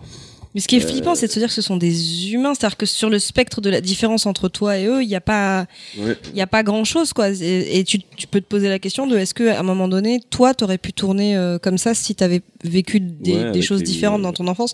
C'est ça qui, est- qui est Ouais, flippant. c'est- qui est- c'est- mais mais ça c'est aussi qui est exclusivement des choses quand t'as vécu des choses comme ça dans ton enfance que Non, ces choses-là. je Je pense qu'il doit y C'est avoir pas cas. une- il c'est- l'inverse aussi. ouais. Si t'as- il y en a qui ont vécu des choses comme ça et qui ne sont pas devenus des voilà, c'est ça. C'est pas une On va dire, nécessité en fait. C'est bien de leur Il y préciser a un avant truc qu'on la- souvent, c'est que la plupart des tueurs en série sont des gens qui ont vécu euh, justement des Mm. traumatismes dans l'enfance, mais la plupart des gens qui ont vécu des traumatismes dans l'enfance Ne ne, sont pas des Voilà. Mais oui, série. mais justement, pourquoi Du coup, pourquoi tu Pourquoi vois chez eux Il y a Pourquoi des penchants, je pense je que ouais voilà il y a, Il il y a doit y pas- avoir une graine et c'est le terreau, entre l'acquis et l'affaire couronnes, euh, Pierre Chanal qui a secoué la France, les disparus de Mourmelon, par exemple. Ah si. Cette histoire, spécialiste de- Le, gars, en fait, était un homosexuel refoulé. Ah de ouf. Full refoulé. Full. Très bon épisode de Ondelat d'ailleurs. de Ondelat, de l'heure du crime. Et le gars, en fait, était un militaire, donc très macho, ambiance très macho, tout ça. Et dans le dos, en fait, le gars bossait toujours euh, dans une espèce de base euh, vers Mourmelon, justement. Et euh, il faisait disparaître des mecs. Genre des, des étudiants, des, jeunes, ça des autostoppeurs, Ouais. etc., des backpackers, tout ça. Un Irlandais, un, euh, un euh, Yougoslave, je sais plus quoi, bref. Et en fait, il les, il les, il les, il, il les sodomisait, ou je sais pas ce qu'il leur faisait, voilà. Et il les zigouillait et il les enterrait. Parce Et qu'il assumait pas son il homosexualité. assumait pas son homosexualité parce que tout le monde l'appelait comme- euh, quelque chose de PD, je sais pas quoi. Voilà, il, se faisait insulter de PD parce qu'il avait un peu peut-être des, penchants genre dans les douches, je sais pas ce qu'il faisait, regarder. Enfin bref, je sais qu'il avait, il joué, enfin, il pâtissait d'une réputation d'homosexuel euh, dans un lieu Qu'il dans, ne supportait voilà pas. dans un qu'il- que lui-même ne supportait pas dans un univers en fait dans un en voilà plus, dans un milieu comme American ça, un milieu où Dream. Jacques Colibet, c'est où les c'est mecs euh, chaud ça tous les jours. voilà et ce gars-là euh, un jour il s'est fait le jour où il s'est fait attraper il avait un mec euh, attaché en corneau tu sais que les Dans le van. euh, voilà dans le van à l'arrière et la police a vu ça et le gars disait dans un langage incompréhensible en français approximatif ouais il veut me tuer arrêtez-le il veut me tuer Enfin, genre aidez-moi il veut me tuer Et ils pensaient qu'ils étaient en train de, Voilà, de, et lui- de, de se faire un petit jeu Bah tranquille. justement, lui il disait ça. Lui il disait ça. euh, Pierre Chanel il disait en fait je suis en train de juste de faire un jeu de rôle avec lui. et les autres ont fait ouais quand même ça sent ça, ça sent la saucisse. Faut qu'on faut qu'on l'embarque. Ils l'ont embarqué et quand ils ont grillé que c'était lui qui avait tout fait euh, via des aveux, et ben euh, au début il avait un peu du mal à avouer, il disait Eh, comment ça, moi je suis pas un PD, moi, euh, voilà, tout ça. Et- parce qu'en fait, Oui, il j'ai avait tué, mais je suis il pas un avait PD, l'impression- euh. il avait l'impression d'être accusé d'être homosexuel en fait. Ouais, et c'est ça le problème. Je Donc, pense Je me rendais tu pas as- compte qu'il était un violeur euh, qui tuait des gens. Enfin, mais parmi les leviers, je pense qu'il y a ça refoulé, par exemple, sa vraie nature. Ah, ça il a peut te mener il à faire des trucs bizarres ça, ouais. en cachette. Et je sais qu'il y a bah, peut-être pas lui, mais d'autres gars, genre Francis Holm, tout ça, qui euh, violaient. Et quand il violait, à la fin, il se disait je, peux, je suis obligé de le tuer. Je peux pas le, me- Mm. Il avait honte de ce qu'il avait fait et que ça se sache. Et en fait, c'est un secret entre toi, entre toi et moi. Et clac, clac. tuait pour et- pas que. Et Et puis des fois, il y en a, ils tuent parce qu'au final, ils ont relâché leur première victime Ouais, voilà. et puis ils se sont fait dénoncer. Donc ils se sont dit, ah ok. Mmh. Donc vu que je peux me faire choper, bah les prochaines, elles, elles mourront. Et j'ai une question euh, bête, mais euh, dans les dans les films ou dans les séries ou euh, peu importe, on parle souvent de, de copycat, mais en fait c'est pas un truc qui existe dans la réalité. On en a jamais et on n'a jamais vu vrai, euh, ouais, parce que tu vois c'est un truc ça. qui revient euh, le côté Ouais. copycat comme si c'était quelque chose qui existait vraiment, mais finalement moi dans la réalité j'en ai jamais entendu parler ou alors ce sera peut-être un désolé on a Bah, on mais- sait pas en fait. Enfin, tu, tu t'en Non, mais rien. souvent Enfin, les scénarios sont les scénarios de la réalité sont dépassent la fiction quoi. Il le dit souvent que c'est des trucs qu'on inimaginables. Et c'est surtout dans, dans la dans la fiction, j'ai l'impression qu'on essaye plus de donner du sens que Ouais, ce ouais, que ça en a vraiment dans la réalité. sûr. Qu'on essaye plus de donner une structure, un côté mystique ou tu vois, enfin. Hmm. Ou raconter quelque Il chose faut sur nous au final. Comme ouais. si les gens ils ont de besoin d'une aussi, explication parce que c'est ça qui est en fait c'est ça qui est traumatisant Bah, la, je pense. la- la euh. preuve, je pense que Zodiac, a- et beaucoup de gens étaient déçus parce qu'il n'y avait pas tout ce côté-là. Ouais, Euh, pas d'explication, pas de rationalisation. En euh, fait, c'est le genre de film où après tu finis sur internet et tu crois qu'en cherchant sur internet, tu vas trouver toi-même la solution Oui, et vrai. trouver le serial killer. Alors que Ça personne ne l'a fait avant, tu vois, mais tu te dis, ouais, ouais, non, mais moi j'ai fini Zodiac, ouais. j'étais tellement en boule, je me suis dit, mais je vais éplucher internet et je trouverai le, le tueur et c'est, je le saurai. Et ben, toi, mais. Et dans vos histoires de, de, de, de serial killer, euh, surtout vous deux qui en écoutez euh, beaucoup, c'est c'est c'est qui le tueur qui vous a vraiment le plus marqué? Enfin, qui. Francis Holm. Francis Holm, il est sale, mais il y a quand même les anciens Gilles de Reis qui est, qui est, qui Ah, c'est hard, Gilles de qui Reis. est hard, parce que c'est des témoignages trop hard pour, euh, à entendre pour un être humain. Émile Louis. Il te drive crazy. Émile Louis, évidemment. Oui. En France, il y a des, il y a du versant. Émile Ouais, Louis, ouais, Émile ouais, Louis, ouais, c'est ouais, chaud quand même. France, c'est passé des trucs. Mais euh, après, hard. l'intestable, pour moi, c'est c'est Jim Jones. Après, c'est pas un serial killer, mais dans, dans Mm. les bails euh, obscurs, euh, Jim Jones, il est. Alors il y avait un gars chaud. qui s'appelle Émi- euh, pas Émile. Ouais, Émile, je sais pas quoi. Bref, j'ai oublié le nom, mais c'était un, un Antillais qui vivait en France. Et ce gars-là, il a zigouillé en fait sa femme, ses deux enfants. Et comme et en fait, il avait dit qu'il avait fait ça sous l'impulsion d'une d'un rite vaudou. Alors attends, je sais qui m'a plus marqué. Je vais vous raconter juste après. Le... je viens de me souvenir. Mais là, c'est pas un serial killer, c'est un mec qui a pété un câble. Bah, il a tué en série euh, des gens de, sa fa- de cette famille, quoi. Le papa, après, qui est venu, etc. En fait, il a tué tout le monde. Et ce gars-là, alors, ce qui est intéressant, c'est qu'il tuait, et comme à la fin, il a regretté d'avoir tué, et il a posé des petits pots de confiture sur les fenêtres pour les enfants. Parce qu'il pensait que les esprits des enfants vaudou délire euh, à Martinique et tout, attention. Euh, Et c'est comme ça qu'il a inventé le punch. et voilà. Et, ça, non, c'est- mais- et il pensait que les esprits allaient venir et tout manger. Et l'affaire qui m'a le plus euh, vraiment retourné le cerveau, évidemment, c'est quand il y a un culte derrière, c'est-à-dire un- une secte. Magdalena Solis, est-ce que vous avez Ah entendu putain, tu m'en as parlé, tu m'en as parlé. Jesus Christ the Lord. Eh ben, Magdalena Solis, c'est on est au Mexique, coin euh, paumé hein, du Mexique. Euh, c'est la région de Chihuahua. très très, enfin c'est très aride. Il y a rien. C'est les gens sont très pauvres. 4, quoi. Et en fait, Magdalena Solis, c'est le, le- la cadette d'une famille de, de- Il y a deux frères, elle a deux grands frères et, et ses parents. Et ses, ses grands frères sont un peu des dealers locaux, voilà, des truands. Ils raquettent un peu les gens à droite à gauche. C'est des, voilà, c'est des, des, mecs de petite vertu. Et il s'avère qu'un jour, ils ont l'idée de prostituer Magdalena Solis, leur petite sœur. Ils le font. Elle se prostitue. euh, elle est connue pour être une, puta, tu vois, du, du coin. Et euh, un jour, ils ont, découvrent en fait une caverne dans- sur le flanc de la montagne, euh, près du village où ils vivent, et ils ont pour idée de dire aux villageois euh, que euh, il y a des trésors incas dedans, des espèces de trésors, des voilà, des bijoux, de l'or, etc., qui datent de l'époque des Incas, etc. Sachant que les Incas c'est en Amérique du Sud, genre Pérou. Voilà, il y a une petite, euh, un petit contresens, mais bon, les gens y croient parce que c'est des villageois très pauvres, etc. Ils y croient et il y a un, tout un culte euh, qui commence à, à se créer autour des deux frères qui deviennent des prophètes, etc. Et euh, ils promettent monts et merveilles aux, aux, euh, aux, euh, villageois si eux ils bossent pour eux en fait et s'ils les dénoncent pas dans, euh, dans leurs exactions. Et il s'avère que c'est une escalade vers la, la violence et et le- le- l'horreur qui se, qui se produit dans, dans, dans, dans ce petit village. Les deux frères ont pour idée de créer un culte où euh, Magdalena Solis serait la réincarnation, donc leur petite sœur, la réincarnation d'une déesse Inca. Et pour que ce soit plus crédible, ils demandent qu'on leur amène des jeunes enfants pour les tuer et boire leur sang, etc. Et euh, faire des orgies dans les cavernes Incas. Force de conviction, quand même. Hardcore. En fait, ils, pr- ils promettaient l'oseille, quoi. La, la richesse, l'opulence, le faste, mais rien du tout. Et au bout d'un moment, il y a certains villageois qui se sont rendus compte qu'il y avait, qu'il y avait embrouille. Donc, euh, ils ont quand même envoyé un gosse parce qu'ils avaient peur, en fait, que la déesse Inca, euh, voilà, la- de la colère de la déesse, etc.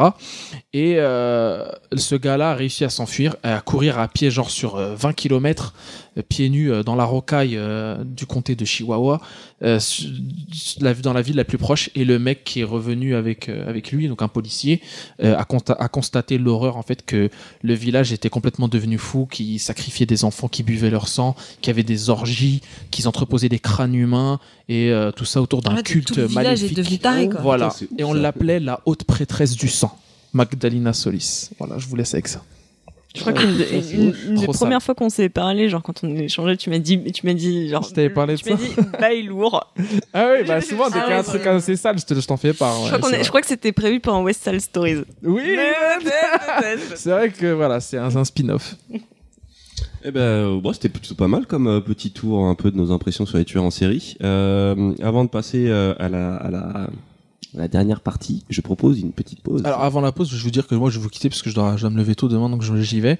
Et c'est pour vous dire que je conseille aussi In Hell, qui est un roman, euh, un roman graphique et From un Hell. From Hell. From Hell, pardon. Et j'allais Voilà, en parler. Hell, Bah tu vois, tu t'en vas, euh, tu t'en Voilà, vas qui parle de- moment parce que du coup tu sauras pas, j'allais en parler. qui fait le lien parfait avec euh, ta, ta chronique. Mm. Voilà, bah, en tout cas, merci de m'avoir invité. Bisous. Merci à toi. Bah, merci à toi. hein. Bisous. C'était, euh, c'était, c'était un régal, toujours pertinent. Ah, merci, c'est gentil.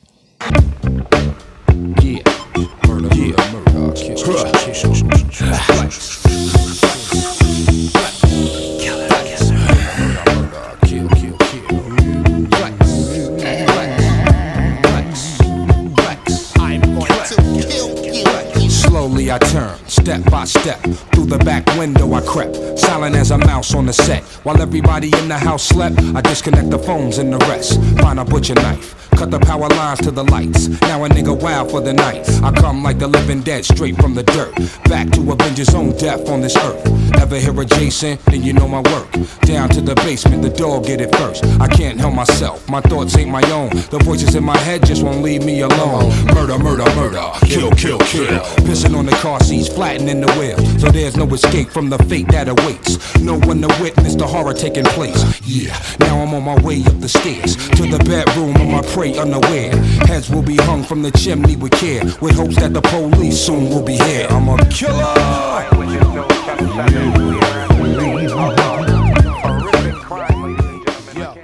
Alors Punky, pour ce retour, tu as une petite, euh, tu vas nous parler d'un personnage très connu, avant même que le terme euh, serial killer soit inventé, il sévissait déjà. Euh, oui, effectivement, je vais vous parler d'un des premiers. euh, euh, Enfin, je sais pas si c'est le premier, parce qu'il y en a eu, il y en a eu d'autres, mais euh, d'un des On a plus eu connus. De Red après.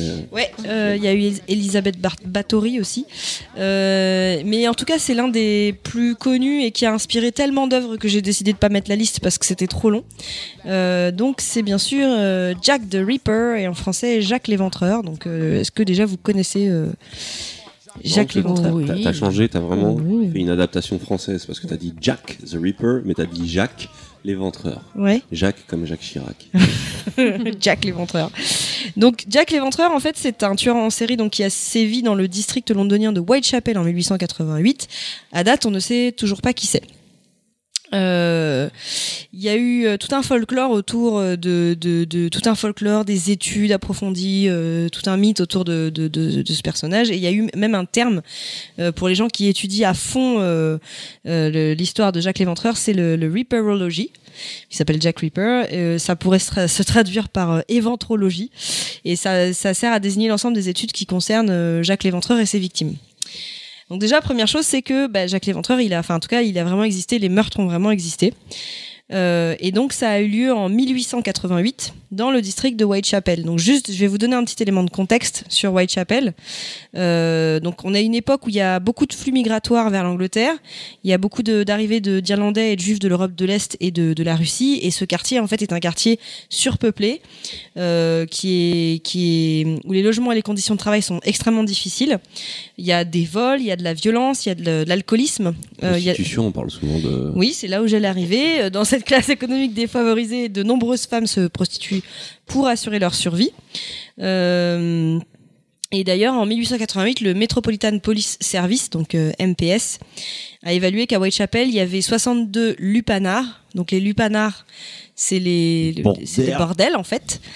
Et, euh, et plus de une femme sur 200 pratiquait la prostitution de manière régulière. Euh, en plus de ça, il y avait des difficultés économiques fortes, donc beaucoup d'émeutes. Euh... Oh mon chat. Euh, et en fait, il y a beaucoup de personnes qui soutiennent qu'à l'époque, cet endroit, Whitechapel, était un foyer d'immoralité, donc euh, parfait pour l'histoire euh, qui nous intéresse. Donc je vais rentrer dans le vif du sujet. Je vais vous parler des, meurtres de Whitechapel. Euh, alors, première chose, attention, il y a eu un nombre élevé d'agressions contre des femmes dans ce quartier-là à cette période. Euh, en fait, on a comptabilisé 11 meurtres, mais il y a eu pas mal de, de, de, de- de discussions sur ce sujet et on, on établit qu'il y a euh, cinq euh, meurtres canoniques qui seraient réellement attribués à, à Jacques l'Éventreur, même si euh, il y a certains meurtres qui font débat. Donc je vais vous parler en fait des cinq victimes canoniques. Et euh, ça va, euh, tout le monde, euh, personne. Ouais, non, non, non, il manque. vous n'êtes pas, man- en train de manger et tout, Mm. parce que ça, ça, je veux pas vous choquer, mais voilà, c'est un petit peu choquant quand même. Je vais Ah, commencer elle, par a, la elle a première. de la feuille. Putain, on est dans la Non, mais c'est surtout que j'ai, moi j'ai noté euh, exactement comment on les avait retrouvés quoi. Donc, alors la première c'est Marie-Anne Nichols qu'on surnommait Polly. Donc c'est toutes des prostituées, hein. Euh, qui a été découverte entre 3h30 et 3h45 du matin à Buckrow, rue de Whitechapel. On l'a retrouvée la gorge tranchée, la langue lacérée, l'abdomen entaillé. Ses organes génitaux étaient également profondément entaillés. Ça va, ça vous non, ça vous Un traumatise pas petit frottis, quoi. Euh, donc l'autopsie a conclu que la victime a d'abord été étranglée et que euh, alors il y a une première autopsie qui a dit que l'assassin était gaucher, mais ça a été démenti par les criminologues bien plus tard. Donc, pour ceux qui ont fait un certain jeu, ça doit vous rappeler quelque chose. Ouais, c'est fou comme euh, moi pour avoir joué au jeu avant même de, de me plonger sur Jacques l'Éventreur, c'est vrai que ça parle euh, C'est même le nom, ça. Oui, il a- tout, ils ont euh, repris il tous les noms. Vraiment, le, le jeu dont on parle, c'est Sherlock Holmes, le jeu, Ouais. le jeu de société. C'est un jeu de société où il y a, les, il y a Jacques l'Éventreur et il y a ses meurtres et on a fait la première partie. Ensuite, Annie Chapman, la deuxième, elle a été découverte le samedi 8 septembre 88 vers 6 heures près d'une porte donnant sur une arrière-cour du 29 Embury Street dans le quartier de Spitalfield. Donc, elle, elle a été retrouvée la gorge tranchée, la tête presque séparée du corps, le ventre ouvert, les intestins déposés sur l'épaule droite de la victime, tandis que le vagin, l'utérus et les deux tiers de la vessie avaient été prélevés. À ses pieds, on a découvert quelques pièces de monnaie, une enveloppe en papier portant la date du 28 août et deux bagues d'un fils et sa mère. Pendant l'enquête, un témoin a affirmé avoir vu Chapman vers 5h30 en compagnie d'un homme au teint foncé dont l'apparence était à la fois distinguée et minable. Voilà. Et en fait, quand je lis, oh, je, je vous ai pas tout mis, mais il y a eu plein de, il y a plein de gens sur ce sur ce meurtre-là qui ont vu plusieurs hommes, et à chaque fois les descriptions sont différentes en fait. Donc c'est très difficile d'établir un portrait un portrait type. Ensuite, il y a eu Elizabeth Stride euh, et Catherine Eddowes qui ont été euh, tuées le même jour en fait.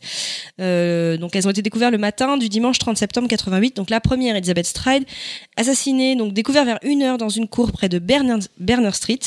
Sa gorge présentait une coupe franche qui avait sectionné la carotide gauche. Son abdomen ne présentait cependant aucune mutilation, mais en fait, il y a un chartier qui est passé dans la rue et qui a cru voir quelque chose. Il est parti chercher des gens et le temps qu'ils reviennent, bah, il a découvert le corps, donc on pense que le tueur aurait été interrompu. Euh, Là aussi, on a des témoins qui ont affirmé avoir vu Stride avec un homme. Et on a des descriptions qui sont incohérentes. Quelques-uns disent que c'était plutôt quelqu'un qui avait une bonne apparence. Euh, d'autres affirment qu'il semblait honnête. D'autres euh, qu'il n'était pas du tout fréquentable. Euh, certains disent qu'il était bien habillé et d'autres mal habillé. Donc euh, c'est un petit peu compliqué. Il n'y en aurait pas deux par hasard. c'est un peu compliqué, ouais. Mais du coup, lequel est le tueur? Et juste après, on a découvert Catherine Eddowes à Mitre, Squ- Mitre Square. Euh, trois quarts d'heure après la découverte du corps de Stride, donc elle, elle a été affreusement mutilée, le visage balafré, l'abdomen ouvert, encore une fois des organes extraits déposés près du visage, et euh, il y a, il a pris un rein cette fois. Elle a dû se défendre, hein, ça se trouve, non? Pour qu'elle soit encore plus balafrée que les autres, ou bien elle s'est juste fait un kiff en plus? Non, je pense que c'est lui qui, enfin, ce est-ce qu'on a établi qu'à chaque fois il les étranglait avant et que les mutilations au couteau étaient euh, post-mortem? Euh, en fait, il étrangle ou il, il tranche la gorge. Donc, euh, et c'est pas ça le pire. Le pire, c'est le dernier. Euh, Alors, ils ont dit qu'il y avait un habitant du quartier qui est passé dans le square avec ses deux amis quelques instants avant le meurtre et il a, il a vu un homme chevelu, pauvrement habillé. Mais en fait, les amis n'ont pas, n'ont pas confirmé la déclaration de ce mec-là. Donc on sait pas. De toute façon, si ça se trouve, il avait bu. Euh, et aussi, ils ont trouvé un fragment du tablier ensanglanté de, de, de Catherine Eddowes à l'entrée d'un bâtiment sur Goulson Street et il y avait un, écrit sur un mur à proximité euh, qui faisait re- référence à un juif ou à des juifs. Mais en fait, le chef de la police, Charles Warren, pour éviter les émeutes, parce que je vous ai dit que c'était un quartier où il y avait des émeutes, a préféré l'effacer avant l'aube. Et enfin, le dernier qui est le plus violent, c'est euh, Mary Jane Kelly. Euh, c'est le plus morbide des crimes de Jacques Léventreur parce qu'en fait elle elle euh, elle a été tuée dans son appartement. Euh, en gros, elle vivait dans un appart avec un mec et ils avaient perdu la clé donc euh, ils avaient un système pour ouvrir la porte. Il passait la main dans la fenêtre, etc. Et donc du coup, il a pu rentrer dedans assez facilement et, et il n'a pas été dérangé. Et donc ça, ça, enfin, on estime que c'est ça qui fait que c'est le crime le pire. Donc quand ils l'ont retrouvé, le sol et les murs étaient couverts de sang. Jane euh, Kelly était allongée sur le dos dans son lit, le visage tourné vers la gauche, le bras gauche sur le ventre, l'autre tendu le long du corps, les doigts serrés d'une manière impossible, gorge tranchée jusqu'à l'os. Vous me dites hein, si c'est tout much. Euh, corps percé en de nombreux endroits, de coups de couteau rageurs et irréguliers, visage méconnaissable. Donc tu vois, tu me parlais du visage lacéré tout à l'heure, bah, c'est le même principe. Euh, et on n'a entendu aucun cri, donc ça veut ça voudrait dire qu'il n'y a pas eu de n'y a pas eu de scène de, de, de baston en fait, Il a Ouais, eu de la lutte. gorge directement pour le coup. Voilà. Le, les, pareil, l'abdomen euh, ouvert et euh, enfin complètement ouvert, les seins coupés à leur base, les organes dispersés un peu partout. Euh, on a retrouvé un de ses seins, son utérus, euh, ses reins sous sa tête, son foie et à ses pieds, ses intestins entre ses jambes. Enfin bon, bref, il a fait un- une horreur. Euh, L'intérieur de la peau et de ses cuisses et celle de son abdomen est arraché et soigneusement empilé sur la table de nuit à côté d'elle. Et son cœur, et là, il est parti avec son cœur. Euh, c'est le dernier crime qu'on attribue à Jacques Léventreur. Euh, c'est celui qui est considéré comme le plus barbare commis. Euh, D'après le rapport d'autopsie, en fait, elle est morte euh, vers 2 heures du matin, mais il n'y a aucun témoin qui s'est présenté, présenté pour dire qu'il avait entendu quoi que ce soit, pour avouer avoir vu quelqu'un rentrer chez elle, euh, ou, ou même avoir vu quelqu'un rentrer euh, si elle ouvrait la porte de son plein gré. Donc personne n'a rien vu. Après, par rapport à ces cinq meurtres, donc ce que je vous ai expliqué, c'est qu'il y en a eu 11, mais il y a plusieurs hypothèses pour dire que c'est, enfin, et d'analyse de documents pour dire que c'est bien le même meurtrier qui a causé ces cinq meurtres. Euh, D'abord, en 1894, euh, Melville McNagten, je ne sais pas prononcer son nom, chef du département d'enquête criminelle de Scotland Yard, a écrit dans un rapport euh, L'assassin de Whitechapel tua cinq victimes et seulement cinq victimes. Euh, mais lui, en fait, il faut savoir qu'il a rejoint euh, la police de Whitechapel seulement un an après les meurtres. Et, euh, en fait, son mémorandum, il avait plusieurs erreurs factuelles. Ensuite, il y a aussi le médecin légiste qui s'appelle Thomas Bond, qui a fait le lien entre les cinq meurtres. Il y a plusieurs chercheurs qui ont aussi dit que c'était lié à un même tueur. Euh, et que tous les autres meurtres, les 11 que je vous ai pas cités parce qu'il y en a beaucoup, c'est vraiment lié à d'autres tueurs. Euh, Il y en a certains qui disent que bah non, en fait c'est un mythe et qu'il y a juste euh, Nichols, Chapman et Dowes qui sont reliés et Stride et Kelly sont à part. Mais je ne sais pas pourquoi. Et puis il y avait aussi une personne dont je vous ai pas parlé qui s'appelle Tabram. Et, euh, et en fait, euh, il y a des fois on la lit, des fois on la lit pas, mais elle était dans l'enquête du jeu euh, qu'on a fait, du jeu de société.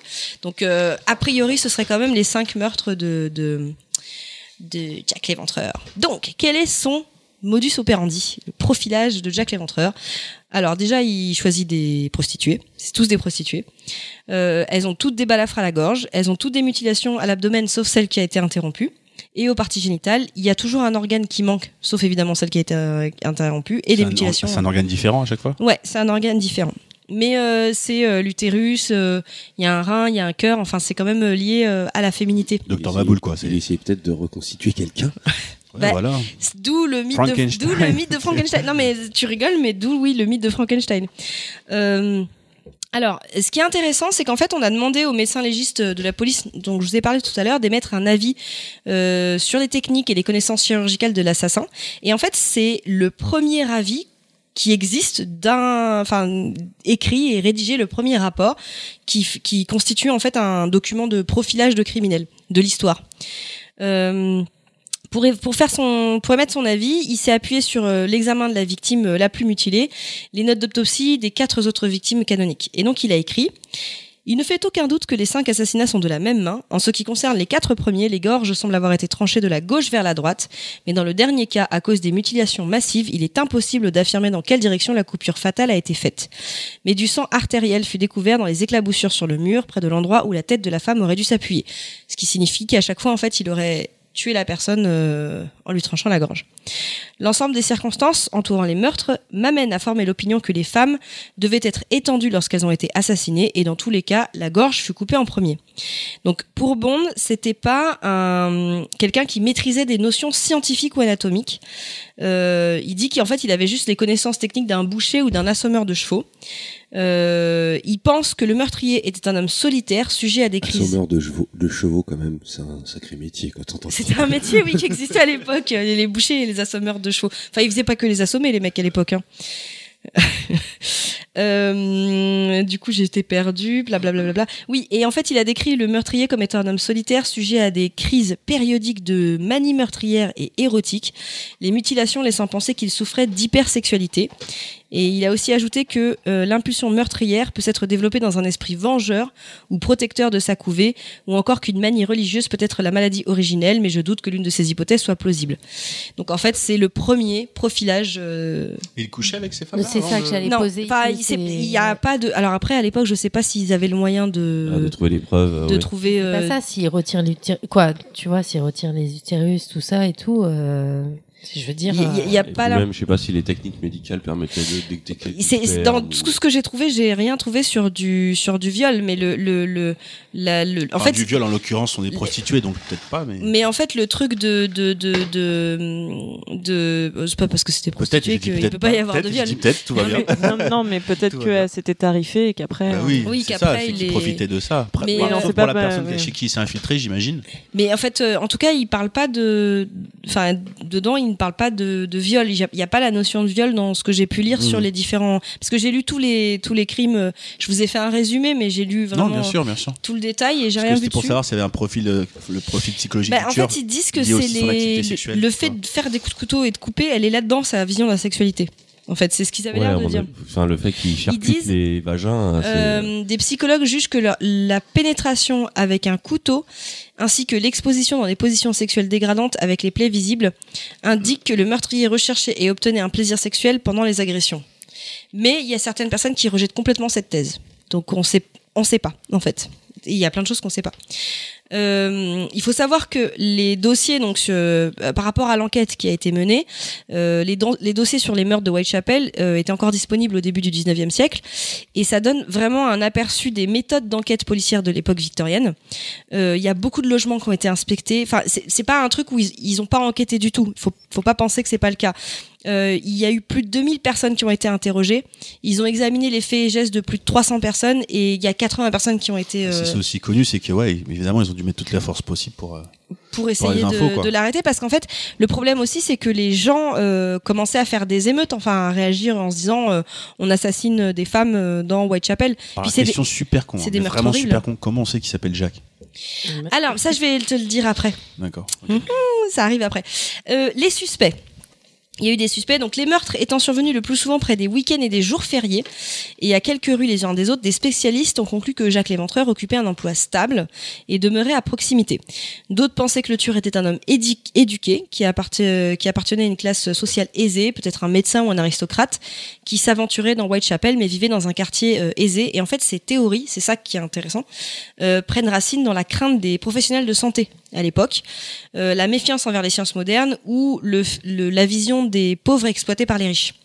Parce qu'on est quand même euh, dans une ère euh, pas très glorieuse à ce niveau-là.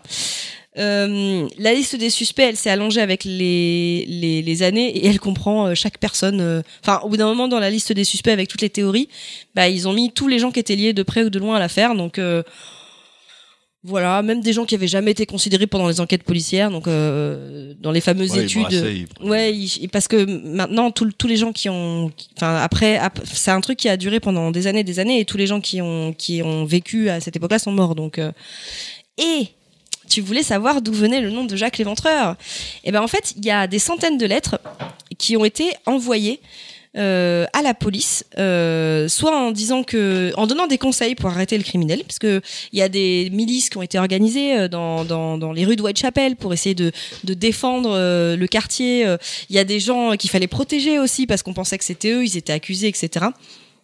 Et il y a plein de lettres qui ont été envoyées avec des conseils, mais aussi avec des aveux, avec des gens qui se faisaient passer pour Jacques Léventreur. Et en fait, le nom du tueur, il est apparu pour la première fois dans une lettre euh, qui s'appelle Dear Boss, donc qui est connue à cause de ça. Elle, euh, a été envoyée le 25 septembre. euh, et elle fut oblitérée le 27 septembre 88 et remise à la Central New Agency de Londres la même journée, qui l'a transmis à Scotland Yard le jour d'après. Et en fait, au premier examen de cette lettre, les policiers croyaient que c'était une plaisanterie de mauvais goût, parce que la personne se disait être le tueur, et donc signait euh, Jack the Ripper. Et en fait, lorsque le corps de Catherine Ed- euh, Edoes, donc c'était euh, la troisième victime, je crois, a été découvert le 30 septembre avec une oreille partiellement coupée, euh, les enquêteurs se sont rappelés que dans la lettre, il y avait écrit la promesse de couper les oreilles de la femme. En fait, il avait écrit ça dans la lettre. Et donc, du coup, ils ont prêté plus attention à la lettre parce qu'ils se sont dit que peut-être c'était le tueur qui disait ce qu'il allait faire. Et cette info n'était pas euh, au grand public, quoi. Non, elle n'était pas grand public, mais en fait, euh, après, ils, ont remarqué que la coupure à l'oreille, elle avait l'air plutôt accidentelle, et en fait, euh, dans la lettre, il y avait la promesse d'envoyer euh, les oreilles à la police, et ça n'a jamais été envoyé. Et c'est dans cette lettre que le tueur se surnommait Jack the Ripper. Euh, et en fait, c'est ça qui a fait que le surnom est devenu. Ils ont euh, gardé ça entre guillemets. euh, Ouais, mais c'est, l'affaire, c'est- euh, en fait là, le truc, comme les journalistes ont eu la lettre avant, bah, le surnom est devenu euh, euh, internationalement connu. la presse qui fait euh, le travail. C'est ça. Encore Mais une fois. Ça a été euh, l'une des premières histoires, et c'est ça qui est intéressant, c'est avec euh, l'histoire de Jacques Léventreur, c'est que ça a été l'une des premières histoires qui a été connue, euh, qui a été traitée dans la presse énormément, et du coup, euh, qui s'est répandue partout, et ce qui fait aussi que c'est l'une des histoires les plus connues. Et donc, euh, je vous parlais, euh, j'allais terminer avec ça, la postérité et donc sa représentation. Alors, je vous ai épargné les centaines d'œuvres qu'il y avait, parce que franchement, il y en a beaucoup qui sont inspirés de Jacques Léventreur et c'était trop. Je vous ai juste gardé des trucs un peu emblématiques. Alors, la première chose à savoir, c'est que quand les plusieurs meurtres de Whitechapel, on a dit que c'était un seul tueur, Jack Léventreur, c'est devenu le croque-mitaine des enfants. Euh, il était décrit comme un spectre ou un monstre. Dans les années 20 et 30, enfin 1920 et 1930, les films le montraient en tenue tous les jours, porteur, porteur d'un secret intérieur et agressant des victimes sans méfiance. Euh, et il mettait des effets lumineux pour lui donner euh, euh, un aspect diabolique. À partir de 1960, Euh, Jack l'Éventreur, c'est là qu'il est vraiment devenu le symbole de ce que je vous disais tout à l'heure, une, une, une aristocratie en fait qui venait dans les bas quartiers. Et c'est- je sais pas si vous Ah, vous est-ce que souvenez. c'est là où on voit avec son haut parce qu'en fait il y a souvent cette Oui. image avec le haut de forme. C'est exactement ça. C'est à partir ce que de j'allais dire, c'est quand ça. même bizarre parce que dans les descriptions, on- il y a effectivement il y a ce côté euh, assez aristocrate et tout de certains, mais il y a aussi euh, des gens qui disent que c'est peut-être quelqu'un de de plus pauvre, de quelqu'un. Et j'allais te demander pourquoi on a gardé cette image de Jacques Léventreur Alors, assez avec Euh, forme, avec, avec, un manteau euh, long. je sais plus, je crois que c'était avec Stride euh, ou Edoes, je sais plus, mais on l'a vu avec un homme qui portait un forme, un haut de forme. Mais ça a été juste une fois. Et par contre, à partir de 1960, la description qu'on a fait, enfin le- la manière dont on le représentait, c'était avec un haut de forme, euh, parce que c'est la classe dirigeante qui avait des hauts de forme, euh, et puis avec, euh, tu sais, la, la cape et tout. euh. Ouais, mais pourquoi on est resté sur ce cette représentation là C'est celle qui marche le mieux Parce pour représenter que quelque c'est chose. parce que c'est celle qui marche le mieux parce que C'est euh, très iconique aussi, c'est très reconnaissable. Il y a aussi ce- cette notion de qui prélève des organes et donc on l'imagine comme médecin, ça a Mm. perduré et aussi cette notion de d'exploitation parce que vraiment c'est un truc qui est, enfin tu tu t'es quand même dans l'ère industrielle etc. Donc euh, euh, ce truc des riches qui exploitent les pauvres au point d'aller les tuer. Euh, euh, aller se servir dans les bas quartiers. C'est d'ailleurs un truc que tu retrouves dans plein de séries anglaises, hein, qui quand ils parlent d'horreur et de choses comme ça, c'est un truc que tu retrouves même dans Doctor Who. Bah, c'est devenu presque une figure, euh, figure euh, que tu peux attaquer. Tout à l'heure, on parlait de Frankenstein qui aurait été inspiré en partie par euh, par euh, par ces histoires-là, mais même c'est un, il fait presque partie du panthéon des monstres euh, qu'on associe à tout ce qui est un peu victorien et gothique, les Frankenstein, les Doct- euh, Jekyll et Hyde, que je t'aurai peut-être des trucs à dire dessus. Ouais. Euh, mais tous ces monstres-là, euh, il fait partie un peu de ce panthéon-là. Il est, c'est devenu plus une figure, euh, c'est vraiment plus devenu une figure euh, mythologique. Parce que finalement, on a très peu d'infos. Tu nous as donné toutes les infos et on Bah, sait pas qui je- c'est. alors je vous ai pas donné tout, tout, tous les témoignages. Et j'ai essayé de faire vraiment, j'ai essayé de, de faire une espèce de synthèse pour les meurtres iconiques, mais euh, euh, ils ont pas vraiment, enfin ils ont jamais trouvé le coupable, donc euh, ils ont pas vraiment de description. Mais après il y a des choses qui sont restées dans l'imaginaire. Et en plus, euh, bah, plusieurs littératures ont exploité euh, l'histoire de Jacques Léventreur parce que ça, ça a quand même fait euh, les choux gras de la presse. Ça a été la première fois que des faits divers dans un quartier comme euh, comme Whitechapel, qui est un quartier pauvre, euh, a- a- atteignaient même la presse internationale. C'est un truc énorme. C'est la première fois que ça arrive. Donc euh, donc effectivement, c'est un personnage qui est devenu iconique et la littérature l'a exploité, notamment la littérature de- d'horaire et on l'a associé à à d'autres personnages comme euh, Dracula, des fois on lui donnait une cape aussi, euh, des personnages de Victor euh, Frankenstein. Et alors il y a un truc qui est intéressant que j'ai étudié parce que je me suis demandé. En fait, moi j'ai vu des versions de Dr Jekyll et Mr Hyde. J'avais pas vu la version originale, mais j'ai vu d'autres versions plus récentes où où Dr euh, où Mr Hyde tue des, des prostituées. Je sais plus quel film que j'avais vu. Et donc du coup j'ai été regarder entre les deux histoires pour voir s'il y avait un lien. Et ce que j'ai vu, j'ai du coup j'ai vu le résumé de l'histoire originelle de Dr Jekyll et Mr Hyde qui a été publié en 1886, donc avant l'histoire de, de, de, de Jacques l'Éventreur et donc qui est différente. Mais en fait, ce que, ce que j'ai vu, c'est que après, le mythe de Jacques l'Éventreur et l'histoire de Dr Jekyll et Mr Hyde se sont mélangés dans certaines histoires et euh, ils ont mis un peu les deux ensemble en fait. Un crossover euh, à la Marvel, Ouais, quoi. Bah oui, en fait, euh, alors que dans l'histoire originelle de Mr Hyde, il ne, il ne tue pas euh, des femmes de manière régulière. En fait, c'est- une autre histoire, mais bon, C'est plus pas- un espèce de Hulk, enfin de, de, de, de, de- le, le, le Hyde, c'est plus les, toutes les C'est- pulsions. Ouais, c'est toutes les pulsions euh, malsaines euh, de, de Dr Jekyll, mais bon, je vais pas vous embêter avec ça. Et aussi, il a aussi été associé du coup à, à, à Sherlock Holmes. D'ailleurs, on a fait donc un jeu dont parlait Karine tout à l'heure, qu'on n'a pas fini parce qu'on a fait le, le- la première partie, il nous reste trois parties à faire, où on essaye d'élucider le, les meurtres de Jacques l'Éventreur. Euh, donc, bah, et effectivement, le jeu suit précisément Ah ouais, c'est impressionnant. les meurtres qui ont été commis. Euh, alors, encore une fois, je vous ai pas tout pris. Il y avait, si vous voulez voir sur internet, il y a des listes longues comme les bras de tous les films. Ce que je trouvais intéressant, c'était euh, qu'il y a eu un roman qui est sorti en 1913 qui s'appelle euh, The Lodger de Mary Belloc, qui a inspiré cinq films, dont un film d'Alfred Hitchcock. Donc, je trouvais ça intéressant sur l'histoire de euh, de, de Jacques Léventreur qui s'appelle A Story of the London Fog d'Alfred Hitchcock. Et après, il y a eu plein de, de, de, de, The Lodger. Et ce que disait tout à l'heure, euh, du coup, euh, Sofiane, qui est partie, mais euh, qui pourra rebondir si je dis une bêtise, c'est la bande dessinée euh, From Hell d'Alan Moore et d'Eddie Campbell qui s'est inspirée de l'affaire de Jacques Léventreur et euh, en reprenant en fait le titre d'une des, vous savez, les fameuses lettres qui ont été écrites, euh, parce que je vous ai lu celle de Dear Boss, mais il y en a plein d'autres qui ont été écrites et ils ont repris euh, ça. Et ils ont ils s'en ont inspiré pour faire une, une BD. Et ensuite, ça a été adapté avec euh, Johnny, Johnny Depp, Depp, euh, et réalisé par frères les Hughes. frères euh, Hughes. Frère Hughes. Il y en a, il y a eu aussi des, hum, j'avais vu des Jack l'Éventreur dans les jeux vidéo, mais je les ai pas remontés parce que je trouvais que c'était pas des jeux vidéo de ouf en fait. Euh, mais euh, bon voilà, Jack l'Éventreur, j'ai trouvé int- intéressant parce que c'était un personnage, euh, c'est un personnage emblématique. Euh, c'est culte, c'est un personnage qu'on retrouve et c'est surtout C'est très pop. Ben, en fait le truc c'est qu'on n'a jamais trouvé le meurtrier, donc en fait à partir de là tu peux broder tout un tas de trucs. ouais, voilà. on- Et c'est vraiment des meurtres horribles. Enfin, les meurtres qui sont décrits, c'est extrêmement choquant euh, à l'époque. Donc, je vais finir en vous demandant euh, votre avis euh, sur Jacques Léventreur. Et puis, euh, voilà. Bah déjà, félicitations. C'est très bien. C'était très syntaxique. Bravo. Euh, J'ai beaucoup aimé. Est-ce que j'ai réussi à faire court déjà Bah, là, il y Plus court avait- que d'habitude. Il y avait pas Baldwin pour t'interrompre toutes les trois phrases. Donc, euh, Ouais, c'est vrai. c'est vrai. Que ça va euh, plus vite. Mais euh, ouais, non, non. Euh, je sais pas si vous avez quelque chose à dire sur Jack l'Éventreur. Qu'est-ce que ça vous inspire Bah, sur Jack, moi pas particulièrement, mais en fait, cette histoire, euh, la, enfin, la, la façon dont tu as raconté les choses, la narration m'a fait repenser un film que j'aurais pu euh, évoquer un peu plus tôt. C'est euh, Le Parfum. Je sais pas si vous, vous connaissez. Ah, si, si. euh, Ouais, c'est adapté d'un roman. de- Ouais. De, Twick- de Tom Twickler.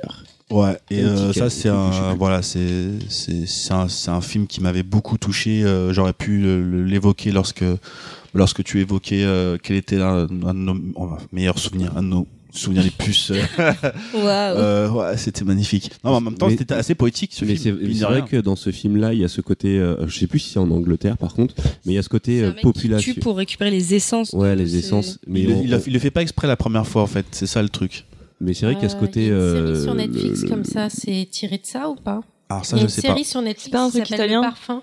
C'est pas un truc italien, c'est euh, El Perfume ou je sais pas quoi. Non, non, Le Parfum. Oui, parce que c'est traduit, mais euh, je crois que c'est une série italienne. Elle est dans. Ça a rien à elle est voir dans. Euh, Peut-être que si, elle est dans mes dans ma liste, mais je Ouais, l'ai pas encore Moi, regardée. j'ai commencé. En fait, le film en question, c'est un, un sourd muet en fait qui qui a cette particularité. Enfin, il, il, il- il est, il rencontre une personne, je crois, qui euh, elle me donne la description. Non, ça n'a pas l'air d'être ça. D'accord. Non, ça n'a pas l'air d'être ce que je vois sur ton téléphone. Et c'est d'une autre époque aussi, donc peut-être qu'ils ont fait un remake, mais je pense pas que c'est ça. Dans ce film, il montrait très bien justement ce côté euh, le peuple qui vit dans des quartiers très pauvres et avec cette espèce d'ambiance de chaos où euh, le mal peut s'insinuer comme ça de manière plus discrète. Et On le voit, dès, non, on c'est le vrai voit que- dès le début, dès que la, la- la scène de l'accouchement, je l'accouchement dans un ouais dans un effectivement, qui est très euh, un marché avec euh, les odeurs de Voilà. poisson, tu peux presque les sentir dans le film. la femme qui est en Mais- train de mais couper le poisson ou je sais pas Dans quoi, le cas qui de cette accouche. histoire, et- ça a sensibilisé aussi euh, la, la population à, ce, à la pauvreté et l'insalubrité de ce quartier. Et ce qui est intéressant aussi, c'est euh, tout à l'heure avec K, on évoquait justement la méthodologie qui s'est mise en place pour euh, pour parler un peu des serial killers. Et en fait, c'était un peu, j'ai l'impression que c'était un peu le cas à l'époque, sans que ce soit vraiment mis en place, mais euh, parce que dans la BD From Hell, justement, il y a beaucoup ce côté enquête où finalement ce cas-là les a poussés à faire des recoupements qu'ils avaient jamais eu à faire et, euh, et justement à essayer d'établir des profils. Et c'était et c'est aussi un des je pense des trucs intéressants de cette histoire là ça a été la naissance de ce profilage comme tu l'as dit. Bah, c'est presque, logique en fait, euh, parce qu'ils ont rien d'autre euh, à ce moment-là. Et ils sont loin d'avoir les techniques scientifiques qu'on peut avoir. Et en plus, euh, il y avait quand même des gros risques d'émeutes. Comme je te dis, il y a des milices qui se sont créées, il y a des gens qui voulaient se faire justice eux-mêmes. c'était que- O.J. Simpson avant l'heure sauf Ouais. qu'ils avaient pas le mec Mais après, après euh, ça s'est jamais reproduit, donc euh, on ne sait pas si euh, le type est mort, Ouais, s'il a été interné pour d'autres raisons. Enfin, on ne sait pas ce qui s'est passé en fait. C'est ce que je voulais vous, vous demander, c'est que c'est vrai que ça s'est arrêté d'un coup. Euh, je- et euh, il y a de grandes chances qu'il soit mort, parce que sinon ça se serait reproduit ailleurs, ils auraient pu faire Bah, des je pense que je, je pense que vu l'endroit et vu la dangerosité de l'endroit, parce qu'il y avait aussi des gens qui se faisaient, euh, mais là c'était plus clair, qui se faisaient voler, qui se faisaient. Mm. Et en fait, ils disent que soit il est effectivement mort, soit il a été interné, euh, mais sans qu'on n'ait jamais fait le lien entre lui et les meurtres pour d'autres raisons, parce qu'il y a des gens qui se sont fait interner. Mais c'était peut-être tout simplement pas un anglais. Où il est parti aux États-Unis. Non, mais c'est tout bête, mais vu qu'il y avait une vague d'immigration qui arrivait comme ça, est-ce que c'est pas l'un d'eux et puis qu'après il est reparti? Je sais pas. mais s'il était reparti, il aurait continué euh, est Ailleurs. Oui, mais- Ouais, s'il est euh, parti euh, aux États-Unis, il y a, euh, il y a de fortes chances que ou difficile que ce soit difficile de le retrouver. Enfin, Non, mais difficilement, on aurait entendu parler de d'autres meurtres similaires. Le mec, s'il a une façon de procéder, Ouais, un schéma le- très marqué. Le ouais. charcutage euh, qu'il faisait était quand même assez spécifique sur les 5 cas que tu nous as donnés. peut-être qu'après il s'est mis à enterrer ses victimes. Moi, je pense qu'il est mort. Mais j'espère. Mm. Et c'est marrant, ça Moi, je pense, euh, moi, je pense qu'il est méchant. Ouais, je pense aussi. Mais euh, en tout cas, ça m'évoque beaucoup. euh, c'est bizarre ce truc de récupérer des, des organes. Ouais, j'avoue. Mais dernièrement, on a vu Gun le film, et la bande dessinée, en fait, m'a l'air vachement inspirée par cette ambiance-là, avec, euh, avec des, euh, des, des, des cyborgs euh, tueurs en série qui récupèrent des organes, qui tuent des femmes, cette ambiance de pauvreté suintante et tout, c'est euh, c'est marrant. Mais bon, Bon, bah, sur cette euh, note positive, sauf, sauf si tu avais quelque chose. euh, Non, non, non. rien à. Bah écoutez, euh, sur cette note positive, euh, aurait-on fini le podcast en moins de 3 heures? Bah franchement, euh, Ah, moi, il y a un truc dont on n'a pas parlé. Ah, vas-y. Enfin, serial killer euh, dans la pop culture, ça m'évoque aussi beaucoup le cinéma coréen. Ah bah oui, Euh, exact. on n'en a pas Ouais. parlé, euh, mais je pense à I Saw the, the Devil, euh, Memory of Murder. euh, Memory of Murder, euh, The Chaser. Enfin, The Chaser, je sais plus. Je les mélange tous à chaque fois. Si The raciste Chaser, que je c'était les mets. aussi, c'était aussi, euh, c'était aussi un film coréen. Et euh, mais c'est vrai qu'ils ont une approche euh, du, du film de serial killer. euh, euh, bah, un petit peu à Seven quoi enfin toujours euh, très euh, des, des trucs très mystiques très euh, ritueliques euh, rituelleux rituels après, il y a, il y a différentes approches. Memory of Murder, c'est un film assez surprenant, un peu de la même manière que Zodiac, parce qu'il avait un côté très terre à terre.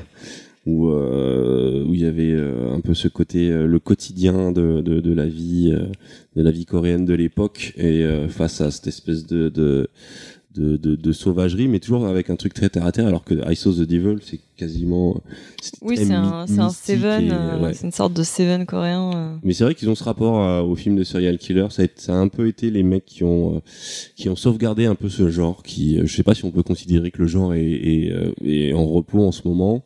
Il y a peut-être un revival avec Netflix, mais c'est vrai que c'est un genre qui a qui qui on avait presque un film de serial killer tous les deux mois à une époque et finalement ça finit bah, c'est vrai que. Netflix nous régale euh, nous régale vraiment là-dessus enfin euh, euh, c'est- hallucinant le, le nombre de séries docu, de mini docu euh, euh, ou même de séries euh, inspirées de, de serial killers. Et, euh, et quand on aime ça, c'est euh, vraiment très bien quoi. Il y, a- il y a plein plein de trucs. Bon, il y a tout et n'importe quoi, mais il y a des trucs vraiment vraiment très qualitatifs euh, sur. Mais euh, sur je, je me dis qu'il y a aussi peut-être plus en plus par rapport à des choses qui sont des fictions et imaginer des, des choses avec la réalité, parce que tu parlais de ondelat, etc. Il y a- Enfin, de même à la télé, il y avait de plus en plus de- d'enquêtes qui, qui Bah, montraient. l'im- euh, Comme tu dis, ouais, j'ai l'impression que la, la fiction a laissé sa place À la plutôt aux histoires Ouais, aux réelles, histoires vraies, en fait. Ouais. Il y a plus de documentaires que de films maintenant sur les serial killers, de d'œuvres de fiction euh, pures. Ouais, je sais pas si c'est parce que ça fascine plus qu'avant ou. euh, Bah, les gens ils sont en recherche de, de, de quelque chose de plus réaliste, ou enfin en tout cas de choses auxquelles ils peuvent euh, identifier leurs voisins ou identifier le- le- l'époque dans Non, un laquelle ils sont en train de vivre, tu ouais, vois. bien sûr. Et c'est aussi parce que euh, peut-être euh, il y a les euh, Nornal de Nornal de Landais euh, et compagnie et que, que ça Enfin, c'est dégueulasse, mais que ça recrée une espèce de, de hype autour de ça, enfin pas de vrai, hype, ouais. de mais d'intérêt parce que euh, parce que c'est actuel et que et que des, des histoires comme euh, Mylis, comme euh, comme euh, la joggeuse euh, avec euh, avec son cam là, euh, Jonathan. euh, Et là, c'est son mec qui l'avait tué, non Daval, ouais. Ouais, ouais, Ouais, bah ouais, ouais, ouais. Enfin, des trucs comme ça qui ont vachement marqué parce que c'était des trucs hyper, euh, hyper, euh, hyper médiatisés parce que c'était des histoires de ouf à chaque fois. Euh, ça a peut-être donné aussi un regain et ça, ça, on s'est redécouvert un petit peu voyeur, euh, voyeuriste. C'est vrai que j'ai du mal à comprendre pourquoi ça fascine autant. Voyeuriste. Quel est le, c'est le- le voyeuriste. truc Ouais, est-ce que c'est ce côté voyeurisme mais Voyeur. Ouais, il y a- y a un Voyeur, côté voyeuriste. putain, j'invente des mots depuis tout à l'heure. c'est- Ouais, mais ça va, on se comprend. Non, voyeuriste, je crois que ça se dit. Hein. Euh, nous- euh, ouais, je- Désolé, on a merdé pour Ouais, le prochain. Voyeuriste, voyeur. Enfin, bon, le, débat Tout est le monde a compris, c'est bon. Mais euh, ouais, non, non, c'est vrai que. euh, Quelque chose de voyeuriste. Voilà. Il y a, je pense qu'il y a ce C'est côté. pas de la voyance. non. C'est pas de la vraie. En tout cas, il y a ce côté voyeur, c'est clair, de, de, de voir. Et il y a ce, c'est, c'est, il y a toujours ce truc, comme on l'a dit un peu plus, euh, un peu plus euh, tôt dans le podcast, c'est mais comment, comment on fait, enfin, comment c'est possible d'en arriver là? On se pose cette question et euh, ça va nous permettre de nous remettre en question nous-mêmes euh, dans notre rapport à nos pulsions. Bah, c'est assez rigolo parce que c'est des... Enfin, rigolo, non, c'est pas très drôle en fait. Mais euh, par exemple, moi qui suis une grosse flippette des, films d'horreur, de tout ce qui est esprit et paranormal et machin, tu peux pas me mettre toute seule devant un paranormal activité, même si je sais que c'est un- c'est complètement bidon et, c'est vraiment, c'est vraiment tout, tout. Euh, en revanche, je peux passer des nuits à, à binge-watcher des, euh, des, des séries docu euh, de, de trucs qui sont vraiment passés avec des serial killers, des meurtres absolument atroces, et ça me fascine et ça me fait pas peur. C'est quand même Après, je pense que c'est pas le côté juste voyeuriste, mais t'as peut-être aussi une façon de, de, de t'éduquer ou de t'instruire sur les, le- la mentalité de certaines personnes. Qui c'est réel. T'es en train de te faire psychanalyser par Tripin. là. Bah, moi, je sais qu'il y a beaucoup de choses que j'aime regarder parce qu'elle, euh, y a le côté euh, l'intrusion dans la tête de cette personne-là, tu vois.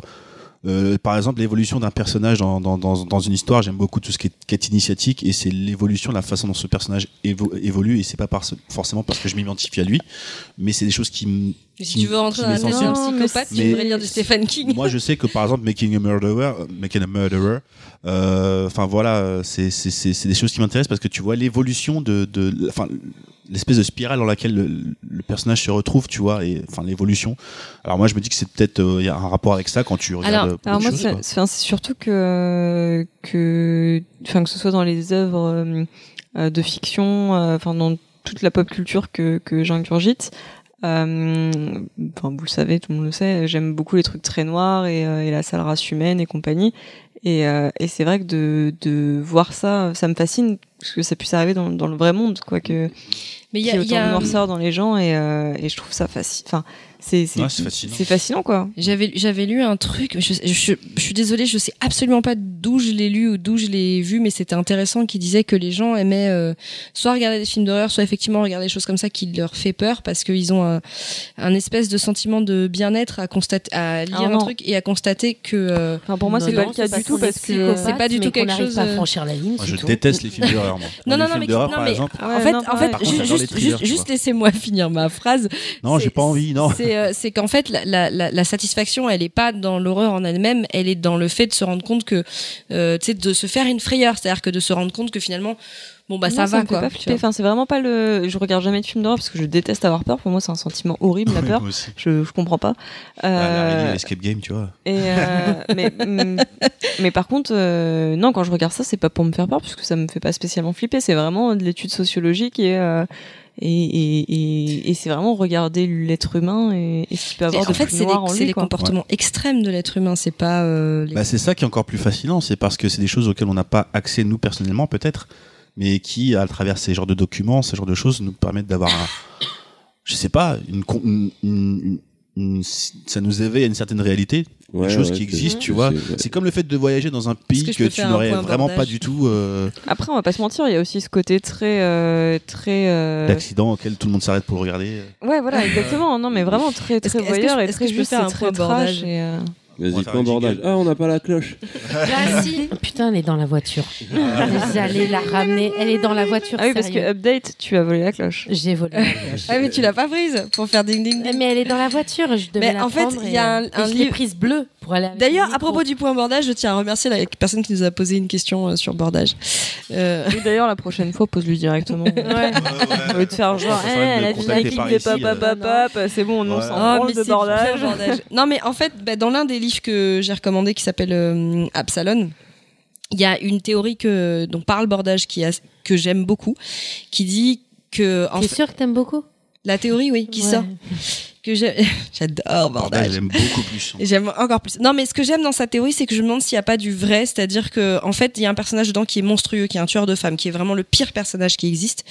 Et en fait, ce personnage va devenir le meilleur personnage du bouquin. Et les gens vont lui en vouloir encore plus quand il va faire cette transition qu'avant quand il était un monstre. Et donc l'auteur t'en parle en disant que les personnes euh, préfèrent avoir un monstre dans la société à désigner parce que ça leur évite de regarder leur propre monstruosité. Mhm. Et donc c'est plus facile de se défouler et de dire voilà lui c'est un monstre, là c'est horrible ce qu'il fait, etc.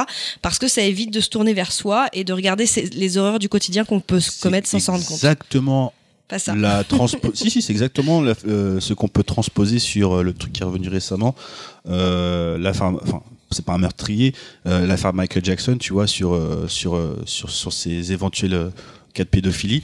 Le fait qu'on admire une personne qui peut potentiellement être un pédophile, ça nous renvoie à notre ego et qui peut encore plus peut-être altérer notre jugement par rapport à ça. C'est toujours mieux de pouvoir vraiment dire qu'une personne euh, qui n'a rien à voir détruire avec une idole, c'est ça? Pardon? Détruire une idole, quand tu parles de Michael Jackson, c'est.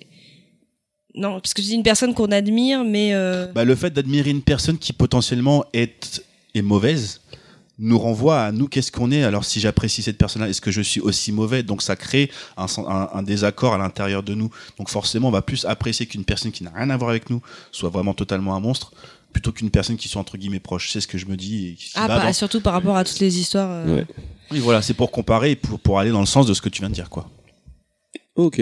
Bah, euh, je crois qu'on peut conclure le podcast sur ces sages paroles. Et euh, merci à tous. on a quand même collègues. réussi à finir avec un, un, un Eh, point point Bordage. Bah écoutez, on vous souhaite euh, une excellente fin de journée, soirée, matinée, peu importe ce que vous êtes en train de faire.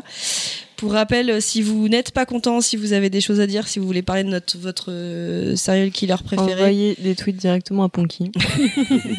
Non, pour les, Non. eh, pour les suicides Pour les- et les serial les killers, on a un service dédié. on a un euh, service, dé- on a un service Plusieurs dédié pour les serial killers. On a le, pôle communication. Donc ce sera Sofiane. Mais sinon, vous pouvez envoyer euh, donc un tweet sur le Twitter qui est euh, qui est à base de PPPP, voilà. L'adresse mail à c'est. base de PPPP, 4p à gmail.com, Ensuite, on a un Facebook qui est. Zombies the Cat, Zombies the Cat, Z-O-M-B-I-Z-E-C-A-T. Et Il euh, faudrait peut-être penser à faire une page à part. Ça, c'est- non? Bon, la flemme. Quand Bon, on- à Facebook. Alors, si on dépasse euh, les 2000 euh, auditeurs par podcast, c'est comme ça, on a le temps d'y arriver. Ouais, non, je pense que pour l'instant, Facebook, ouais, c'est. Oui, en même temps, c'est pas comme si c'était. euh, non, Twitter a plus de succès on que est plus sur. Twitter les amis hein, de toute façon. Et puis, euh, n'oubliez pas, je, ne suis, je suis à 514 euh, Le défi Instagram followers de Choco. depuis, depuis, depuis, depuis, depuis un mois, parce que j'ai rien posté en même temps, c'est pour ça. Mais Choco Chocs, voilà. Ah, avec ce que avec euh, avec ce qu'il a eu là à son anniversaire. Ah ouais, Ouais, à Attendez-vous à, fond. des à des choses. Hein. Je On va commencer les petits cadeaux dédicacés, peut-être, on sait pas. Et t'en Bah, dois déjà, déjà j'en- dois un, mais que, que à- je peux commencer. à J'ai Big commencé Yosh. à- Big Yosh, ouais. Ouais. Big Yosh va avoir droit à son portrait. Voilà. Yes. Et puis, bah, merci à tous de nous avoir écoutés. Bonne soirée. Au revoir. Il faudra qu'on. Ciao, ciao. Et, Salut, Ciao, ciao, les et gens. promis, euh, Baldwin, il sera là la Bisous, prochaine. bisous. Ouais, Baldwin, euh, tu Baldwin, nous manques, tu nous mec. manques, mec. Ouais, tu nous manques. Pas tout le monde.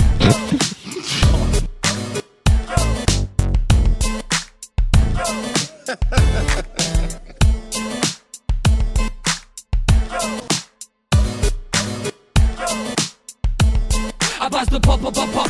Culture. euh,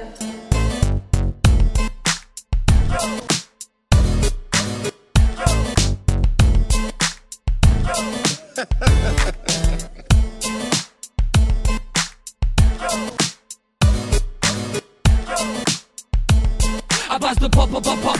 Culture. euh, Alors, J'attends qu'il ait fini de branler son micro.